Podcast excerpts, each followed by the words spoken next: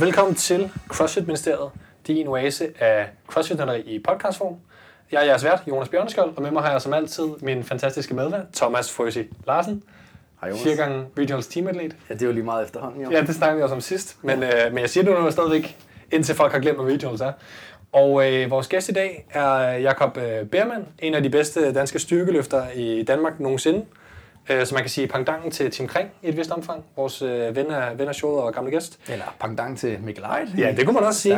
Vi får efterhånden dækket nogle styrkesport, men, men, øh, men Jakob, nu kan du få lov til lige at forklare øh, lidt mere om, øh, hvem øh, du selv er. Tak fordi jeg måtte komme. Ja, Ja, tak fordi ja, tak fordi vi måtte komme. I er jo hos mig nu, men øh, Kan du, lige, kan du lige, hvor er det, vi sidder henne? Vi sidder i et rum med, med et fantastisk gammelt maleri og noget skib bag dig, og nogle, det ligner sådan lidt et slot-agtige stole, øh, vi har. det kan være, vi skal indskyde, at vi ikke er hjemme hos mig, ja. nu, når, nu når du forklarer omgivelserne på den Ja. måde. Vi sidder inde på kontoret på Gammeltorv inde i øh, hjertet af København, hvor jeg øh, har kontor. Mm.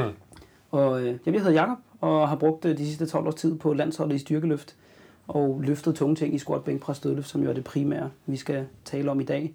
Og i forbindelse med det har jeg jo selvfølgelig eftersøgt alle muligheder, der var for at blive bedre teknisk, øh, kunne løfte mere. Mm. Og i den jagt er jeg jo... Nu siger du alle muligheder. Så undtagen nogle alle lovlige, alle lovlige muligheder kan vi selvfølgelig tilføje. Øh, I hvert fald i forhold til den ene af dem, vi sammenlignede mig med før, øh, kan vi vist godt tillade os at sige.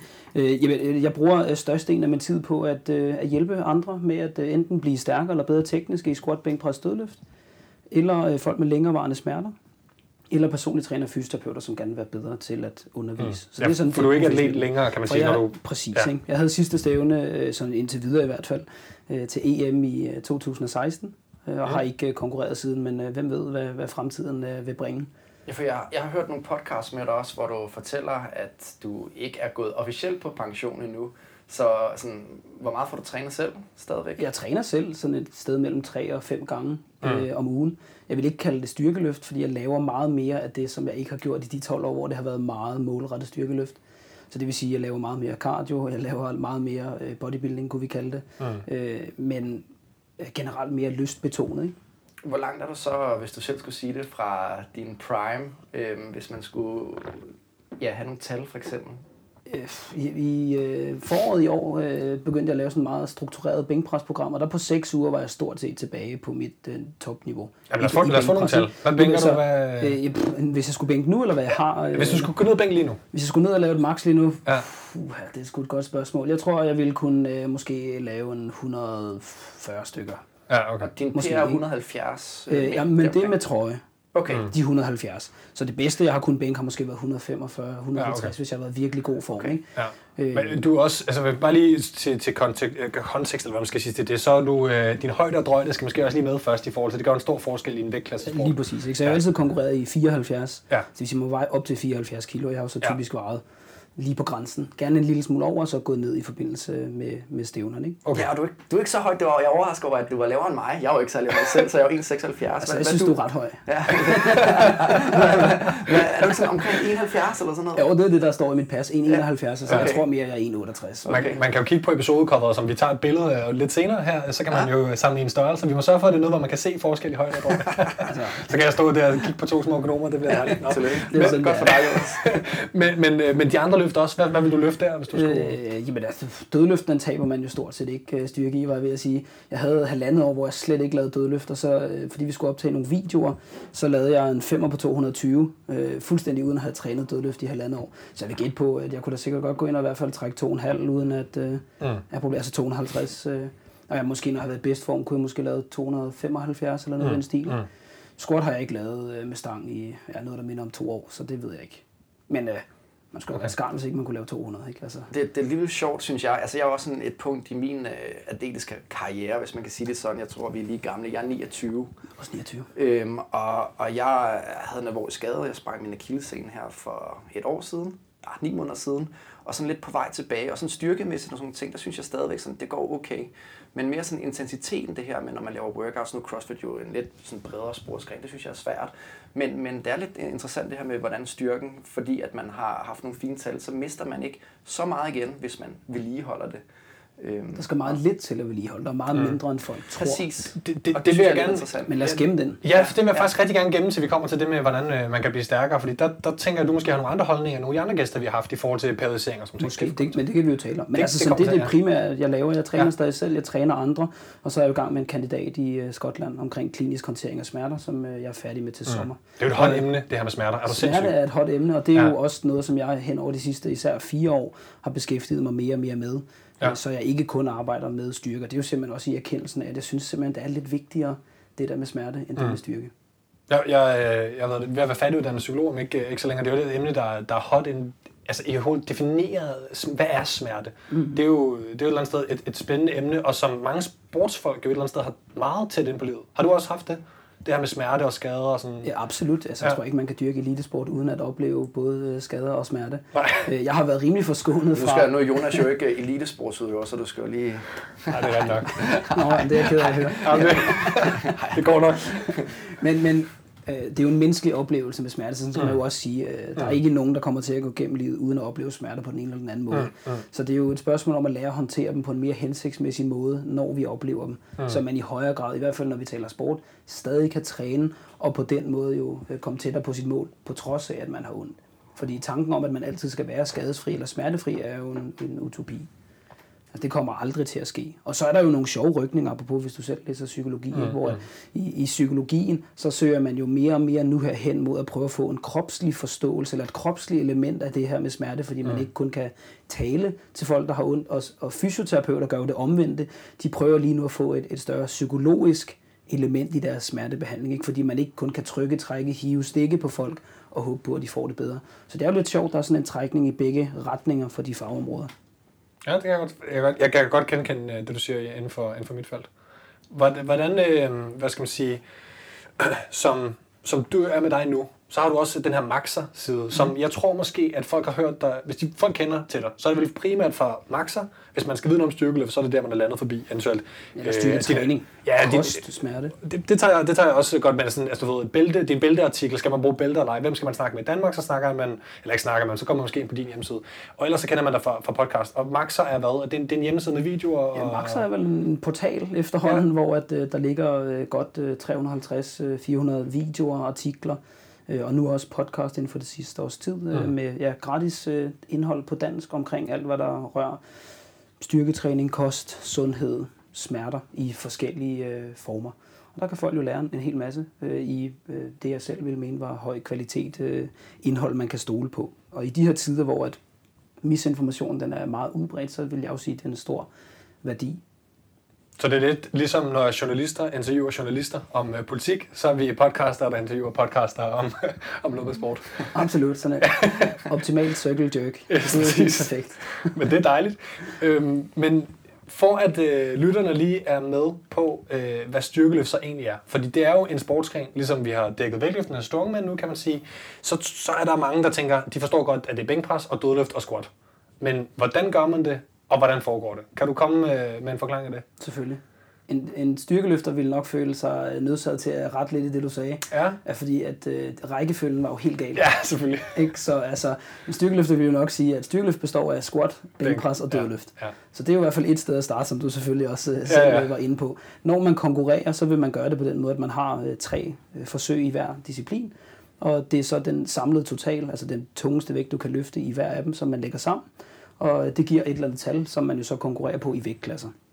Så for eksempel, når jeg har konkurreret i 74, så er min bedste total 752, øh, som jo så er på tværs af de tre øh, løft. Og det er jo ikke altid, folk har så lidt ved at begribe. Jeg kan huske, der var en, der spurgte mig en gang, da han hørte, at jeg havde lavet 752, hvor han spurgte om, var det så i øh, squat, bænkpres eller dødløft? Det, øh, det lyder som en- stor mand i en stor dragt, der har... altså, altså, så skal Man man... sige, øh, hvad er verdensrekorden i, i dødløft? Er det ikke Eddie 511? Hall, der lavede 500 eller andet? ikke? 500, men det er jo så uden for styrkeløft. Det er jo så strongman, ikke? Ja, Åh jo, men, altså, Men- Men, men det er så en bare for at sammenligne. Ja, præcis, ikke? sådan. Ja, menneske. Der er langt til 700 plus... Øh, Der er lang vej til Havde, 700 havde det løft været godkendt i en styrkeløftkonkurrence? Øh, nej, ikke i IPF, i og med han jo er krudt op over begge ører. Og hvis- bruger- hvis- hvis vi lige- bruger straps og så videre. Okay, men det er det, det, det med, med, med Ja, ja. straps og Nej, du må, ikke, du, må han ikke, og sådan du må ikke øh, bruge straps. Nu kan jeg ikke lige huske det løfter, hitcher, Nej, men det er jo meget normal kutume i stærkmand, Yes. strongman, at man øh, kører knæene ind under stangen og lægger stangen på låret. Og hitcher, derfra eller hvad man kalder det, Ja, men det er mere, hvis folk ikke ved, hvad det er. Okay, så, yes, så, så yes. derfra rejser man Altså sig med stangen. betyder, at man fører man, stangen man op. øh, øh, bruger lårene til at understøtte stangen Ja. øh, med, og det, Det- må man det ikke jeg i styrkeløft. Og Det- det, er der det må man godt i. CrossFit. Og hvis man godt må Yes. Men man må ikke lave sumo. Det Nej, giver ingen mening. Nej, jeg skulle til at sige, min, min øh, dødløft en af dem vil også gå lidt ned, hvis jeg ikke har måttet hitche, det er i hvert fald helt sikkert. Ja. Men, men øh, okay, så, så man kan sige, det ligner i virkeligheden lidt vægtløftning på den måde. Der er nogle dommer, der godkender løftet, og der er Mhm. nogle regler, blandt andet med, at man skal have pause i bunden i bænkpres og sådan nogle ting. Kan du kort lige sige, øh, hver løft, øh, hvad er, hvad er ikke, og hvad er godkendt løft i forhold til, hvad folk kunne finde på at gøre? Og der er jo super mange forskellige ting, men hvis vi bare er starter med, så, så hvis vi tager de største ting, ikke? så Ja. ligesom du siger, der er tre dommer, mindst to af dommerne skal godkende et løft, før det bliver godkendt. Mm. I squat, så vil de typiske ting, måske ikke i forhold til CrossFit, men bare sådan helt generelt være, at folk ikke sætter sig dybt nok.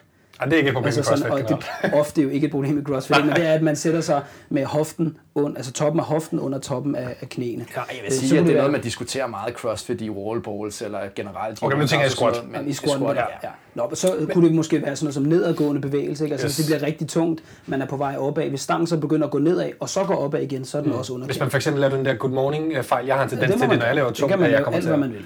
Nå, men hvis du har, stangen kommer til at stoppe lidt, og så Den må, gerne, den må gerne stoppe, Okay. men hele stangen skal være i nedadgående bevægelse for at det er underkendt. Okay, fair så for de fleste, så, så vil det være... Er det ikke meget Hvordan kan det ske? Man bouncer ud bunden to Hvis man, gange? ikke, hvis man ikke rammer banen ordentligt, så er der jo nogen, som, som oplever, at de ligesom lige mister lidt kraft, og lige kommer lidt ned og så op igen. Det er jo ikke en I bu- i fordel bunden? igennem hele Ja. løftet. Okay, det er jo ikke en fordel, når det Nej, nej, sker, men nej, det er for nej. at hjælpe spotteren, Okay, kan man sige. Ikke? yes. Ja, hvad kunne ellers være eksempler på noget, der underkender det? Så er der jo signaler, og det er jo, øh, der, ved jeg ikke, om der er i øh, CrossFit på samme Ja, måde. vægtløftning selvfølgelig. Ikke? Men i vægtløftning, så i, i squat derfra. vil det være, at du vælger selv, du har et minut fra stangen er gjort klar til dig, så går du ind, løfter stangen ud, altså går et par skridt tilbage, mm, mm. stiller, når du står klar, så får du det første signal, squat. Så sætter du dig ned, rejser dig op igen, og så skal du stå stille med den, indtil dommeren siger rack. Mm.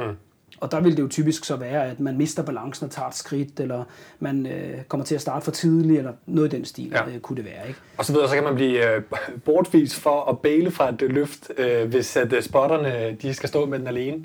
Øh, Ja, hvis man slipper stangen, tænker du på? Ja, hvis man bailer fra, altså du ved, i, i situationen, hvor du Ja, ikke klarer løftet, man må gerne ikke klare Man- man løftet, det er dumper til at, ja, hvis man dumper stangen, så bliver man formentlig bortvist. Altså en af de store forskelle i, øh, i vægtløftning og styrkeløft er jo, Ja. i vægtløftning er det jo meget normalt, når man smider stangen. Ja. Men det kan man også tillade sig, fordi der ikke er nogen spotter. Ja. I uh, squat, fra du har omkring 250 kilo på stangen, nogle gange 200, så vil der være fem spotter.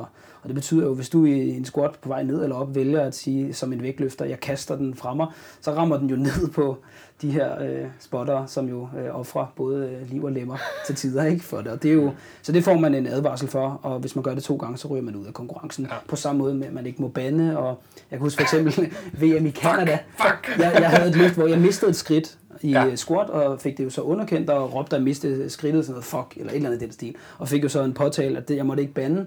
Ja, det lå jeg jo selvfølgelig værd med derfra, så der skete ikke mere derfra. Men så var der en tysk pige, øh, som i øh, altså dagen efter eller sådan noget, hun laver et løft, og der sker nærmest det samme. Ikke mister et skridt, eller får det underkendt af en anden grund, og så råber hun scheisse. Og så griner hele salen bare, og hun får ingen påtale for det. Nå, så det, okay. og det er jo principielt set det samme. Ja, Ja, ja. Men Men det var ikke på engelsk, eller? det var ikke på engelsk, så dommeren forstod det var det ikke nogen, der forstå der det. var ikke nogen, der forstod det. Så ikke det var der bare scheisse. noget, noget, noget mærkeligt noget. Ikke? Men det må være de vigtigste ting i, i, øh, i squat. Ja, og, øh, og så squatter man øh, generelt, som jeg har set i hvert fald i de amerikanske federationer, meget bredere. Man squatter på en helt anden måde, end du generelt vil gøre i... Hvis du er en normal øh, crossfitter, øh, vil squat øh, high bar og lige smallere generelt. Nu generaliserer jeg måske for meget. Ja, det vil jeg nok sige var for Okay. meget. Især nu her efter, altså i uh, tidligere, hvis vi havde snakket sammen for fem år siden, Ja. så ville styrkeløft primært have bestået af det, man ville have kaldt øh, udstyrskategorien. Ikke? Yes. Det må du også gerne lige dække, så man lige har det med. Ja, så det er, der er nogle specielle dragter, øh, man vil bruge i, øh, især i øh, squat og i dødløft, og nogle knæbind, som man vikler rundt om knæene mm. i squat, og en Wraps, trøje, wraps, som man bruger, lige præcis knee wraps, og en trøje, man kan bruge i bænkpres. Så de skaber modstand, når man løfter stangen nedad i det, det løft, det nogle gange handler om. Det, det ser Som lidt fjollet ud, hvis man Det er ser ser... mega fjollet ud, og øh, det gør jo så, at man kan løfte, øh, lidt afhængig af løftet, en del mere, end man ellers kan, men det tilføjer jo så et teknisk element, som jeg synes i hvert fald var tiltagende, i og med, at der var mere teknisk at lege med. Mm. Ellers så kan man jo godt sige, at styrkeløft ikke er den mest tekniske sport på den måde. Ikke? Slet ikke sammenlignet med for eksempel vægtløftning. Mm. Øh, Men nu her i løbet af de sidste år, så er klassisk styrkeløft, kalder man det så, altså uden udstyr. Det eneste, man må bruge i store træk er bælte og håndledsbind. Det, det er interessant, at man, øh, altså, der er måske en del crossfitter, hvis ikke de har arbejdet lidt med vægtløftning eller styrkeløft, så er de måske ikke klar over, hvad forskellen er, fordi at, øh, altså, øh, knee sleeves, meget normalt i crossfit, og det skal alle have, de skal alle sammen have de der rebound. Jeg har også øh, selv nogle, Og de det må man også godt bruge i ja, klassisk men, styrkeløft. men, men der er stor forskel på dem og knee wraps. Kan lige kort forklare, meget, forskellen meget stor forskel. Men uh, knee sleeves kender de fleste, jo Ja. knævarmere. Ja. Altså som, Det er det, der er pointen med dem, de varmer noget, knæene, ikke? Sådan. Noget neopren Ja. ja. stof, man trækker op over knæene. Dem, Og som Rich Froning har på, i øvrigt.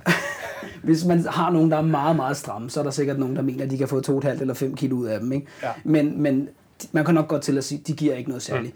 Så hvorfor har man, hvorfor har man på? Ja, der, understøttelse, jeg vil sige, det er en proprioceptiv stimulus. Altså Ja. sådan, det vil sige, der er noget berøring af huden, det gør hjernen mere opmærksom på det område, måske kan du sætte dig lidt anderledes i squat, mm. end du ellers ville have gjort, ikke? fordi der er noget, der klemmer på det område.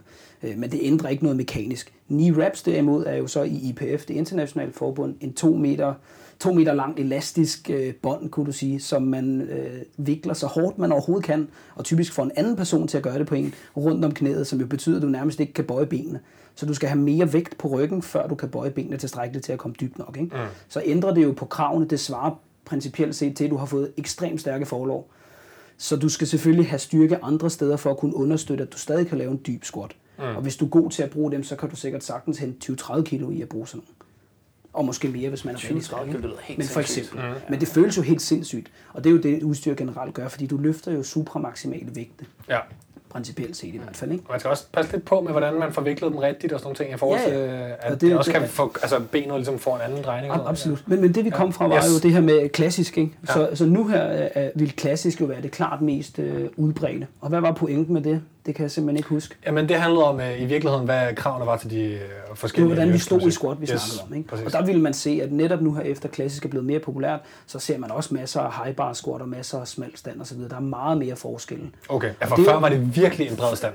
Altså det var... Øh, jeg tror, du tænker meget på amerikanske Ja, forbund. men det er det, det er det. Øh, så hvis man ser i IPF, altså det største forbund ja. i verden, som Danmark også er en del af, øh, der ser man ikke så ofte meget brede stande. Selvfølgelig er der nogen, der har det, men, men ikke på den måde, som de fleste kender det fra de her amerikanske shit shows. Nej, Øh, okay. Så, så det, der er selvfølgelig en større variation, og der er flere, der står bredt med dragt, end mm. de gør uden. Og nu her er, der, er det meget forskelligt, hvordan øh, folk står. Øh, høj og lav stangplacering, øh, nok oftere lav end høj. Øh, så jeg vil stadig sige, at der er nok en trend den vej, ikke? og mm. nok oftere øh, bredere end skulderbredde for eksempel. Ikke? Så nok ikke lige så mange, der står i hoftebredde, som måske vil være mere almindelig i CrossFit for eksempel, ikke? eller vægtløftning for den sags skyld. Men fordi der er meget rekruttering fra vægtløftning og fra CrossFit især, så er der jo mange, som squatter på den måde, som de nu engang har lært. Der. Er det med styrkeløft, ligesom det har været med, ikke så meget strongman, men, men i hvert fald vægtløftning øh, især, at der ligesom er sket en, en, en eksplosion på grund af CrossFit, der ligesom spil over over i styrkeløft? Er det den samme Helt klart. Helt klart. Vægtløftningsforbundet i Danmark i hvert fald har bare været meget bedre end Styrkeløftforbundet til at lave et samarbejde og sørge for at have nogle rekrutteringsstævner og ikke at være sure gamle mænd, som Det er lidt sjovt, fordi det siger... hvad laver du cardio? Øh, det må man... Altså, sådan noget. I, i CrossFit-verdenen, der, der går man lidt og, og, og så siger, at, øh, at vægtløftningsverdenen også har været sådan lidt dårlig til at gøre de der ting der. Øhm, det er faktisk lidt sjovt. Men man siger sgu ikke styrkeløfter over det hele i CrossFit-verdenen. Man siger vægtløfter over det hele i CrossFit-verdenen. men, men, det, men, men det er lidt sjovt stadigvæk, synes jeg, at, at det, du sidder og fortæller der, det er også måske lidt været den holdning, der var i starten i vægtløftningsverdenen, som jeg har hørt i hvert fald. Om den er bare meget Men- værre i styrke. Men den er bare så endnu værre. Øh, Jamen, generelt. prøv at se på det danske landshold i vægtløftning. Mm. Ja, ja. Altså, Der tager ud til Norge og alle sådan nogle ting. Og sådan Jo, jo, men størstedelen af dem enten træner eller kommer ud af øh, crossfit-bokse i forskellige former og på forskellige Ja, måder. ja, så jeg ikke. præcis. Tag det danske styrkeløftlandshold. Jeg tror ikke, man kan finde en, som startede den vej igennem. Nej, der er ikke mange, jeg Altså kender sådan- derfra. Jeg begyndte en, der hed Troels Jørgensen, eller noget af den stil. Jørgensen, tror Ja. jeg, ja. ja. Han er, er han på landsholdet, det er min. Ikke hvis det er ham, som jeg øh, tror, det er, som træner i The Gym i gamle dage. Øh, Okay. Men Jeg synes heller ikke, man ser styrkeløfter komme i CrossFit-bokse, hvor mange af vægtløfterne kommer og, og, og træner det. Og selvom de har deres egne steder. Styrkeløfter kommer og træner styrkeløfter. Gyms er mit indtryk. Men man kan sgu næsten, altså hvis man ligesom skal Ja. gå lidt på klinge med, med, med CrossFit, så er stængerne dårlige, ikke? de er for bløde, og skiverne er for tykke, man kan ikke få nok vægt på. Nej, nej, altså, hvilke, Det er hvilke, selvfølgelig en Alle- alle at det der ting, kinesiske udstyr er... Stativerne er for øh, ustabile. Ikke? Ja. Altså, jeg, vil, jeg har nogle gange, efter jeg har holdt nogle workshops og så Det er videre, de der racks, du skal været på, sammen, på jo. 200 plus i, på sådan et øh, Ja. selvsamlet rack. Ikke? men, men det kommer også an på, hvilken CrossFit-boks du tager hen i. Altså, hvis du tog hjem til mig, hjemme i min lejlighed, så ville du kunne squatte i et rigtigt power Du rack har med en aldrig rigtig stang. inviteret mig. Nej, det er rigtigt nok, Jacob, men det, det har du så hermed fået her. Men jeg vil sige, øh, bare som eksempel på, det kan jo sagtens købes. Altså, det er jo ikke, hvad har jeg brugt? øh, 20.000 kroner på et rack, og, og så har jeg købt stænger siden af. Men altså, og der er jo CrossFit boxe, som, det ikke fordi, de skal gøre reklame for Norse, men de har jo trods alt lavet nogle racks, og jeg ved... Øh, Butchers har jo også et, Ja, det- Butchers har altså- også. Det bliver, der er så, safetiesen er øde, så ødelagt på det. Det synes jeg, at Butchers skulle gøre noget ved. Det er hermed smidt ud til dem. Ja. Men hvis du tager Siam for eksempel, de har selvfølgelig også et power rack med safety spotters arms og sådan mm. ting. Ikke? Så jeg tænker, hvis man tager den gængse CrossFit box, så tror du helt ret. Men der er forskel. Selvfølgelig. Altså, men det med skivebredden er jo noget, man ikke ved, hvis ikke man altså, løfter nok kilo på en stang. Fordi hvis man skal løfte over 200 kilo dødløft i CrossFit Copenhagen, det er svært. Så skal man til at altså, spænde, du ved... øh, Og ikke bare det med, at man ikke kan få vægten på. Nej. Der er jo også forskel på, om den vægt, man putter på, fylder 20 cm ud af, eller om den fylder hele stangen. Ja, ja. Altså fordi det vil ændre på, hvor meget stangen bøjer, når du begynder at løfte osv. Der kan være, og det lyder måske mærkeligt for folk, at en stang er ikke bare en stang. Nej. Altså løfte med en styrkeløftstang kontra bare en vægtløfterstang. Der kan sagtens være 20 kilo forskel i dødløft. Mm. Og så tage en blød, almindelig stang. Og hvordan kan det Øh, være, Og altså- det er jo fordi, når stangen er blødere, så når du begynder at løfte, så vil stangen bøje opad, mens skiverne stadig bliver stående på gulvet. Altså nu taler vi det tilpas tungt, 250 plus for eksempel. Mm. Så vil stangen blive stående på gulvet, mens den bøjer, så kommer du jo op i en position, hvor du er stærkere. Altså du kommer længere væk fra bundpositionen. Så når skiverne endelig løfter sig fra gulvet, selv hvis det er altså meget, meget lidt forskel, mm. så er du i en bedre position og kan dermed løfte mere. Ikke? Ja. Så bliver det lidt en slags rack pull, kunne man sige, ikke, hvis stangen er blød nok. Ja, det er det, man ser med de her, hvad hedder det, hvad er det Texas deadlift bars? Som Ja, for eksempel, Rogue, som jo også er længere og blødere Yes, og så videre, ikke? yes. Og hvis man tager det i squat, så vil det jo betyde, at stangen er meget mere levende, ikke? Så der er meget mere whip i stangen, den er, øh, bouncer op og ned. Og vægtløfter generelt er jo gode til at bruge det. Det vil sige, når de er nede i bunden, så går stangen opad og hjælper dem dermed opad, fordi den er lidt lettere i bunden. Mm. En hver styrkeløfter vil være totalt udulig til det, og vil ramme bunden på den måde, at stangen den går nedad, mens du rammer bundpositionen, og så bliver du bare slagtet. Ja. Altså så en styrkeløfterstang er mere stiv. Meget hård. Meget Ja. mere stiv. Og Men, men er ikke, der, ikke dødløftsstangen, det er jo så forskellige stange til Nej, de det er forskellige den løft. samme, samme stang i alle øh, løftene i styrkeløft. Øh, Så, øh, Ja, altså til konkurrencerne. Om du tænker Ja, ja. i træning, altså du, igen, altså Texas deadlift bar, som er meget blødere det vil man aldrig bruge i styrkeløft. Altså, så, Det kommer an på, øh, altså der er jo, i USA er der jo nogle konkurrencer, hvor man anvender dem. Ja, men, øh, for som jeg ser det, så er Ja. det uinteressant at tale om de der amerikanske forbund. Det er bare for, Altså, for er- USA, okay. Ja. Ja, og, og øh, heller ikke, øh, hvis du tager det største forbund i USA, er Ja. også IPF, Ja. det er det, der hedder USPL, som Okay. er en del af det, og Ja. der vil man altid bruge den samme stang i alle løft. Der er ikke nogen, der bruger en dødløftstang. Også Så til det eneste træning, sted, ikke? Altså. Også til træning. Det eneste ja. sted, hvor man bruger de her dødløftstænger, det er primært i strongman, og så i de her forskellige steroide showforbund øh, i USA. Ja, jeg, jeg, ser følger, jeg følger meget med i styrkeløft i USA. Ja. Ikke, ikke så meget øh, krudtulerne, men nu kommer vi også til nogle af spørgsmålene senere, ja. så kan det være, vi kommer nærmere ind på det. Men, men, men det er jo øh, interessant, at der netop er den her forskel. Som, altså, hvad er styrkeløft? Så skal man forstå, hvad er styrkeløft, hvor at, altså, vægtløftning virker som om alle godt ved, hvad vægtløftning er, fordi det ikke er så, så svært med forskellige forbund. I eller- CrossFit i hvert fald ved det, ikke? Altså, Ja, ja, taler jeg så er en- kan man sige. Ja, ja, Altså, men ja. fordi generelt har folk jo svært ved at se, hvad er CrossFit, hvad er vægtløftning, hvad er styrkeløft, hvad er forskellen på den? Og det er jo sportsgren, som på mange måder både har meget lidt til fælles og rigtig meget til fælles. Det eneste, der er ens i øh, styrkeløft og vægtløftning, er jo, man bruger en stang, og man bruger nogle skiver, og så er der nogle dommer. Vægtløftning, så er det to discipliner, styrkeløft, så er det tre discipliner, men det er ikke den samme stang. Den er henholdsvis øh, blødere og har andre kuglelejer i vægtløftning, fordi man jo skal have stangen roteret op mm, til skuldrene og op over hovedet. Ja. Øh, man bruger gummiskiver typisk. Ikke? Øh, det, det har ikke mere til fælles end fodbold og håndbold. Ikke? Du bruger en bold, du har en bane, der er nogle mål, mm. men det er jo to, altså det er jo forskellige løft, det er forskellige, alle de forskellige elementer, der ligger i det. Ikke? Du sælger virkelig også ind i, i noget med alt det her udstyr. Nu du siger, jeg har, har et home gym, det har du jo også, Thomas, så du har også noget af de her ting, formoder. Men, men man finder ud af, hvor, hvor, hvor meget forskel der er på en stang og en stang, for eksempel. Igen, mm. også skiverne også, i forhold til hvilken slags bounce der er. I CrossFit kan man jo øh, spekulere i at få øh, skiver med, med en, med en hvad hedder det, høj duometer rating, som er Rogues måde at kigge på de her, hvor meget de bouncer. Mm. Fordi du, jo mere bounce, så længe du ikke gør det for meget, så bliver det ikke underkendt, og så får du noget ekstra ud af det. Hvorimod, hvis du nu skal smide med vægten, øh, så den ikke flyver væk, så skal du have en lavere duometer rating. Mm. Man kan sige, at de fleste mennesker beskæftiger sig ikke med den slags ting, fordi det er jo ikke deres grej. De går bare noget og løfter på nogle andre, skal man sige. Vi skal lige nå øh, bænk og dødløft lige til- hurtigt. hvad vil? I bænk så vil det typisk være, at øh, øh, du har nedadgående bevægelse, fordi den ene side ikke er lige så stærk som den anden. Ikke? Altså, mm. Så du når op, måske strækker venstre arm, men højre arm begynder at synke, ikke? og så bliver det nedadgående bevægelse. For kort pause på brystet, selvom du jo får et signal. Ikke? Altså pause på brystet i sig selv er jo anderledes end de fleste mennesker løfter. Ja, skal så det der sker i, i bænkpres er, at du Ja. ja. løfter stangen ud, eventuelt med hjælp til at løfte den ud. Når du ligger med strakte arme og har vist kontrol over stangen, så siger øh, dommeren start. Så øh, fører du stangen ned til brystet, så skal du vise kontrol på brystet, altså at den skal ligge helt stille, den må ikke bevæge sig. Så siger dommeren pres, så løfter du op igen, til du har strakte arme, mm. og skal ligge med kontrol igen, og så siger dommeren rack, og så må du lægge den ind igen. Så der er jo mange forskellige steder, man kan fejle, både øh, på brystet og øh, lægge den ind for tidligt, eller typisk det her med, at man måske ikke kan strække den ene arm, for eksempel. Ikke? Det her med arch gemmer vi lige lidt, men det skal vi også ind på senere. Ja, og der er Ja, jo... øh, det- det gemmer- det gemmer vi, ja. Så i, i squat, du må stå som du vil, ikke? Smalt, bredt, Ja. ja. du må have stangen liggende højt på ryggen, lavt på ryggen. Der er ikke rigtig nogen regler på den måde. Øh, Du må holde med dig uden tommelfingeren. I bænkpres, du skal have tommelfingeren rundt om. Du må holde smalt og bredt. Du må holde så bredt, at du dækker ringene på stangen, som er lidt smallere på en styrkeløftstang, end de er på en vægtløfterstang. Der er mange crossfit som har, har begge to, dele. Ja. og så er det den inderste ring, som er styrkeløftringen, og den yderste ring, der er vægtløftningsringen. Ja. Du må holde så bredt, at du dækker ringen, og du må holde så smalt, du vil.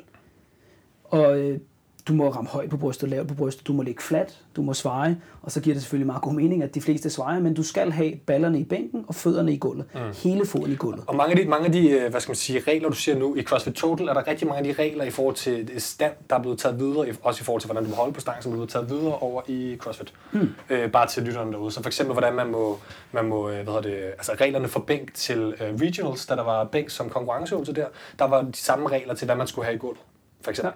Ja. Øh, og Der må det- du bare gerne bounce i brystet. der måtte man gerne bounce, for der er ikke pause i bunden, det er rigtigt nok. Men man skulle for eksempel også have ballerne i bænken, og der var for eksempel, jeg så Bjørkvind fik øh, på et tidspunkt underkendt løft på, på grund af, at han fik, øh, da han øh, pressede med fødderne, for han lige nåede sådan en lille smule op over. Og så for, der var det jo så været 10, 9, 8 og sådan noget løft, men, men stadigvæk. Altså, Samme princip. Og det vil Yes. også være normalt inden at få det underkendt på, fordi når man løfter ballerne i bænk, så får man jo lidt mere decline position, hvor vinklen mellem overarm og overkrop den bliver mindre, og der er man stærkere. Derfor er der mange, der kommer til at gøre det. Øh, og så ja, dødløft, det vil jo typisk være, at man kommer til at lave understøttelse på loven, ikke? Altså øh, det vi kaldte øh, Hitching. hitching før. Ja. Og øh, ellers så ville det være nedadgående bevægelse, den er simpelthen den er for tung. Mm. Det vil nok være det mest typiske. Man taber stangen måske, man kan ikke holde den med grebet. Mm. Øh, kunne være nogle eksempler på det. Man kan ikke afslutte løftet. Hvor lang tid skal man vise kontrol i toppen? Der er der vel også lige... Man skal bare lige stå og vise kontrol. Ikke? Så man skal være udrettet, så man står ligesom på en lige linje, kunne du sige. Ikke? Så i CrossFit ved jeg i hvert fald, det var en gang, så man skulle have skuldrene bag stangen. Det er der ikke noget om i styrkeløft. Nej, præcis. Ja. Det er også en, en, en dommerting, fordi det er rigtig mange reps, man skal dømme. Øh, og det går ret hurtigt, når folk laver dem. Med, Det, og det gør det jo ikke i styrkeløft. Der går det virkelig, virkelig langsomt, Ja. fordi det er så, Der, så tungt. Ikke? er din oplevelse, det, det er bare sådan lidt hurtigt spørgsmål, så er, der, er, er din oplevelse, med, når du løfter rigtig tungt, når du løfter en af M-agtige vægt, at du skulle lære at ikke give op på dødløfter, fordi det tager den tid, det tager. Man tror, den kommer ikke op, det kan, og lige pludselig så kommer den. 100 procent. Ja. Og især i dødløft, fordi generelt så går alle styrkeløftene meget, meget langsomt. Mm. I modsætning til i vægtløft, mm. hvor det jo også går hurtigt, også når det er tungt. Ja. Oftest i hvert fald. Ikke? Så går det bare meget langsomt, og der er det jo vigtigt at lære at være tålmodig. Du skal bare blive ved. Så længe det går opad, går det opad. Og øh, så må man bare blive ved indtil stangen enten er i toppen, eller den ligger på gulvet igen. Jeg synes, det er lidt sjovt det her med dødløft, når jeg også selv laver det. Så sådan, man, jeg kan virkelig mærke, at det tager tid for mine muskler at sådan blive rekrutteret. Altså selve fibrene. Altså når man går i gang med løftet, så går der nærmest sådan et sekund, før man begynder at få sat gang i stangen. Det er sådan lidt specielt. Øhm, Og der kan gå flere sekunder, især hvis man så laver sumo, hvor det jo er endnu tungere i bunden, så kan den godt ligge stille i nogle sekunder i bunden, før den pludselig begynder at gå opad. Og et rigtig tungt dødløft kan sagtens fra man begynder at trykke, til man står i bunden, tage for eksempel 10 sekunder. Mm. Og det føles altså ikke som 10 sekunder, når man står der. Det føles som øh, Og begynder 8 at vælge blod ud af næsen. Jamen, jamen, det, og det er virkelig sjovt, fordi når du laver en squat eller pres, ikke, altså der går, synes jeg i hvert fald selv, du ved, der, der, der laver man det jo, det er jo klart i squattet, der går, går du i gang med det samme, fordi du går jo nedad, ikke? Ja. Men, men det er jo ikke sådan, man sidder fast i bunden i et sekund, før der sker noget, vel? Ikke? Mm. Altså enten så kommer du op, eller så kommer du ikke op. Men Ikke? det kan det også godt være, selv når det bliver tungt nok. Ikke? Altså, fordi man jo heller, mange har ikke lige så godt vind i styrkeløft, som man har i vægtløftning. Mm. Men, men det tager bare lang tid, og det, det skal man bare vende sig til. En af de store forskelle er jo, ligesom med squatten og, og bænken, at man har en ekscentrisk fase, hvor man lige får lov til at smage lidt på det og opbygge noget kinetisk og elastisk energi. Ja, og gør, tænk, fuck, fuck, fuck, den kommer aldrig op. det gør man jo ikke i dødløft, der starter man lige på den koncentriske Og, fase. og ikke? derfor synes jeg, det er, sådan, det er lidt en sjov ting, det her max ud i det løft her. øh, jeg tænker, vi når til de her hurtige spørgsmål nu, hvis du er klar. Så tænker vi, det var det, folk lærte om styrkeløft, så kan det være, de lærer mere, mere senere. Øh, så nu får du tre spørgsmål ad gangen. Det er reglerne, jeg lige forklaret til lytterne. Jeg har fortalt dig, hvordan det fungerer. Du får tre spørgsmål. Du skal forholde dig til øh, primært, er det den ene eller den anden ting, og du skal vælge. Det er ligesom de der konkurrencer, hvor man skal sige, hvem vil du giftes med af to klamme personer. Det er lidt det samme. øhm, Jeg glæder mig allerede. ja, ja. Og så når vi har nået tre af gangen, så må du så forholde dig til dem. Så ikke noget med at undskylde dit svar, før at, øh, at vi har nået tre. Jeg undskylder lige på forhånd. Hvis øh, jeg tager de tre første, så kan du tage de tre næste, Ja, måske, Thomas. Øh, Mark Rippetoe eller Louis Simmons? Louis Simmons. Okay. Straps eller hook grip til tunge dødløft? Straps. Og vil du helst ro et maraton eller lave 3000 burpees? Rot maraton. Okay. Skal vi lige... Uh, Mark Rippetoe og Louis Simmons, vil du lige hurtigt sige, hvem det er? Altså fordi først og altså- fremmest, så synes jeg jo, det virker som sådan en pest eller kolera, ikke? Ja. Øh, men altså, Mark Rippetoe er jo den her øh, amerikanske dude, som har starting strength, Mm. som jo har rigtig mange gode ting i sig, og har hjulpet rigtig mange med at komme i gang med øh, styrketræning, og især de her store løft, og har vel haft sådan ret, s- et stort navn inden for CrossFit også. Han startede Altså det eneste, være... der siger mig noget af de her to navne, det er jo Riptoe, ikke? Altså, Ja. sådan, og, og jeg ved, Coach Rip. Ja. Rippetoe startede med at være øh, styrkeløft ansvarlig i CrossFit øh, tidligt, inden han i Black Box-skandalen, som vi en dag kommer til at dække, som var en af de store skandaler, der skete i CrossFit, hvor Castro blev uvenner med fire af de her øh, specialister. Øh, det var også Greg Everett blandt andet, og Rob Wolf, som også er rigtig stor inden for øh, kost, hvor de blev smidt ud, fordi at han syntes, de var dumme. Ja. Øh, og så stoppede Rippetoe med at have noget med CrossFit at gøre på det tidspunkt. Men han udviklede CrossFit Total. Det var faktisk ham, der skrev artiklen i, øh, i øh, Journal en gang. Det var lige til lytterne, ikke så meget til jer. Ja, ja. Ja. Jamen, Og, øh, Og hvem er Louis Simmons? Louis Simons, han har Westside Barbell Club. Det- øh, det mest og- kruttede gym i er verden, måske? Måske et af de mest kruttede showforbunds øh, centre i verden. Der Men ligger det rigtig mange gode, på. Nej, nej. Og så ligger der rigtig mange gode elementer i den Westside træning, der er. Mm. Og så er han generelt bare meget sådan en no bullshit... Øh, øh, fokuseret person. Ja. Ikke? Så for eksempel, der er ikke nogen grund til at have en 100 dollar øh, squat sko og have en øh, 2 dollars øh, squat. Nej. Ikke? Altså at folk fokuserer de forkerte steder. Der er jo masser af ting, jeg slet ikke er enig med øh, Louis Simmons om, som man jo heller ikke kan bruge, fordi de skal ikke squat lige så dybt for eksempel. Mm. De står super bredt. De har ikke et last dragter, altså mm. som er udstyret i IPF. De har, øh, altså International Powerlifting Federation, de har både dobbelt- og trelagsdragter og bruger masser af krudt. ikke? Så det er noget helt andet. Ripto har masser af gode ting i starting strength. Det jeg ikke kan lide ved, ved Ripto, er, at han er ekstremt unuanceret. Altså der er kun én måde Han- at gøre han er fra tingene Texas, på. øh, og der var det ham, du nævnte, at hvis man øh, løber, så kan man ikke blive stærkere? for eksempel, Ja, løb, huske, ødelægger alle dine gains, podcast. det kan Ja. man slet ikke. Nej. Øh, der findes kun én squat, det er low bar. Hvis du laver high bar squat, så er det ikke en squat. Mm. Altså, og så kan man jo bare se på vægtløftning og crossfit, og så tænke, øh, okay, hvordan giver det mening, marker? Ikke? Der findes mange måder at squat på, alt afhængig af kropsbygning og mål, så skal man jo vælge en stil til det. Øh, han har rigtig mange tekniske ting i de forskellige løft, squat, bænk, pres, dødløft, hvor han ligesom siger, at du skal gøre det på den her måde, øh, og hvor at han bare misser så mange nuancer, hvor han, mm. der vil være masser af løfter, og jeg har haft mange klienter gennem tiden, som meget hurtigt kan forbedre deres løft, løfte meget mere vægt, fordi de får noget, der passer til deres krop, i stedet for ribtoes skabelon. Ikke? Mm. Når det er sagt, så er der selvfølgelig mange generelle betragtninger, som er rigtig fine.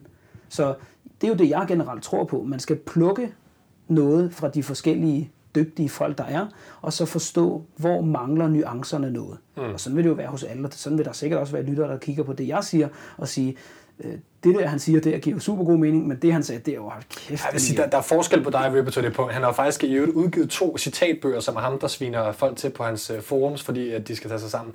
Han er jo en fantastisk personlighed, men han er, han er øh, texaner og mener, at alt socialisme er ondt, og hvis ikke man squatter på hans måde, så, øh, så er det forkert, og hvis ikke man har spist nok, så er det you're not doing the program. Og det er jo en vild sådan, han har en kul skare af mennesker omkring sig, så hvis man går ind på øh, deres forumer eller øh, Reddit og snakker med nogle af de her mennesker, så de har en ret stor starting strength Reddit. Hvis man har gjort, altså hvis ikke man opnår resultater, så får man bare at vide, så har du ikke lavet programmet. For der, man kan, det kan kun gå så, godt. Det er det, jeg vil kalde en dårlig coach. så hvis man skal tage ja. nogle af dem, der er udsprunget af starting strength, Ja. så kunne man gå ind og se på for eksempel det, der hedder barbell medicine. Ja. Altså som jo er nogle af dem, der har været med i starting strength. Og det er meget mere evidensbaseret. De har udgangspunkt i videnskaben, ikke i følelser som Riptoe. Riptoe, det er lidt sådan en, øh, du ved, slik lidt på fingrene og se, hvilken vej vinden blæser. Nå, men så er det det, der er en rigtig squat. Altså det er åndssvagt at følge. Og så generelt, bliver man religiøs med noget, vil jeg bare lige indskyde, så kommer man jo til at miste nogle nuancer, som Mm. kunne have bidraget med værdi.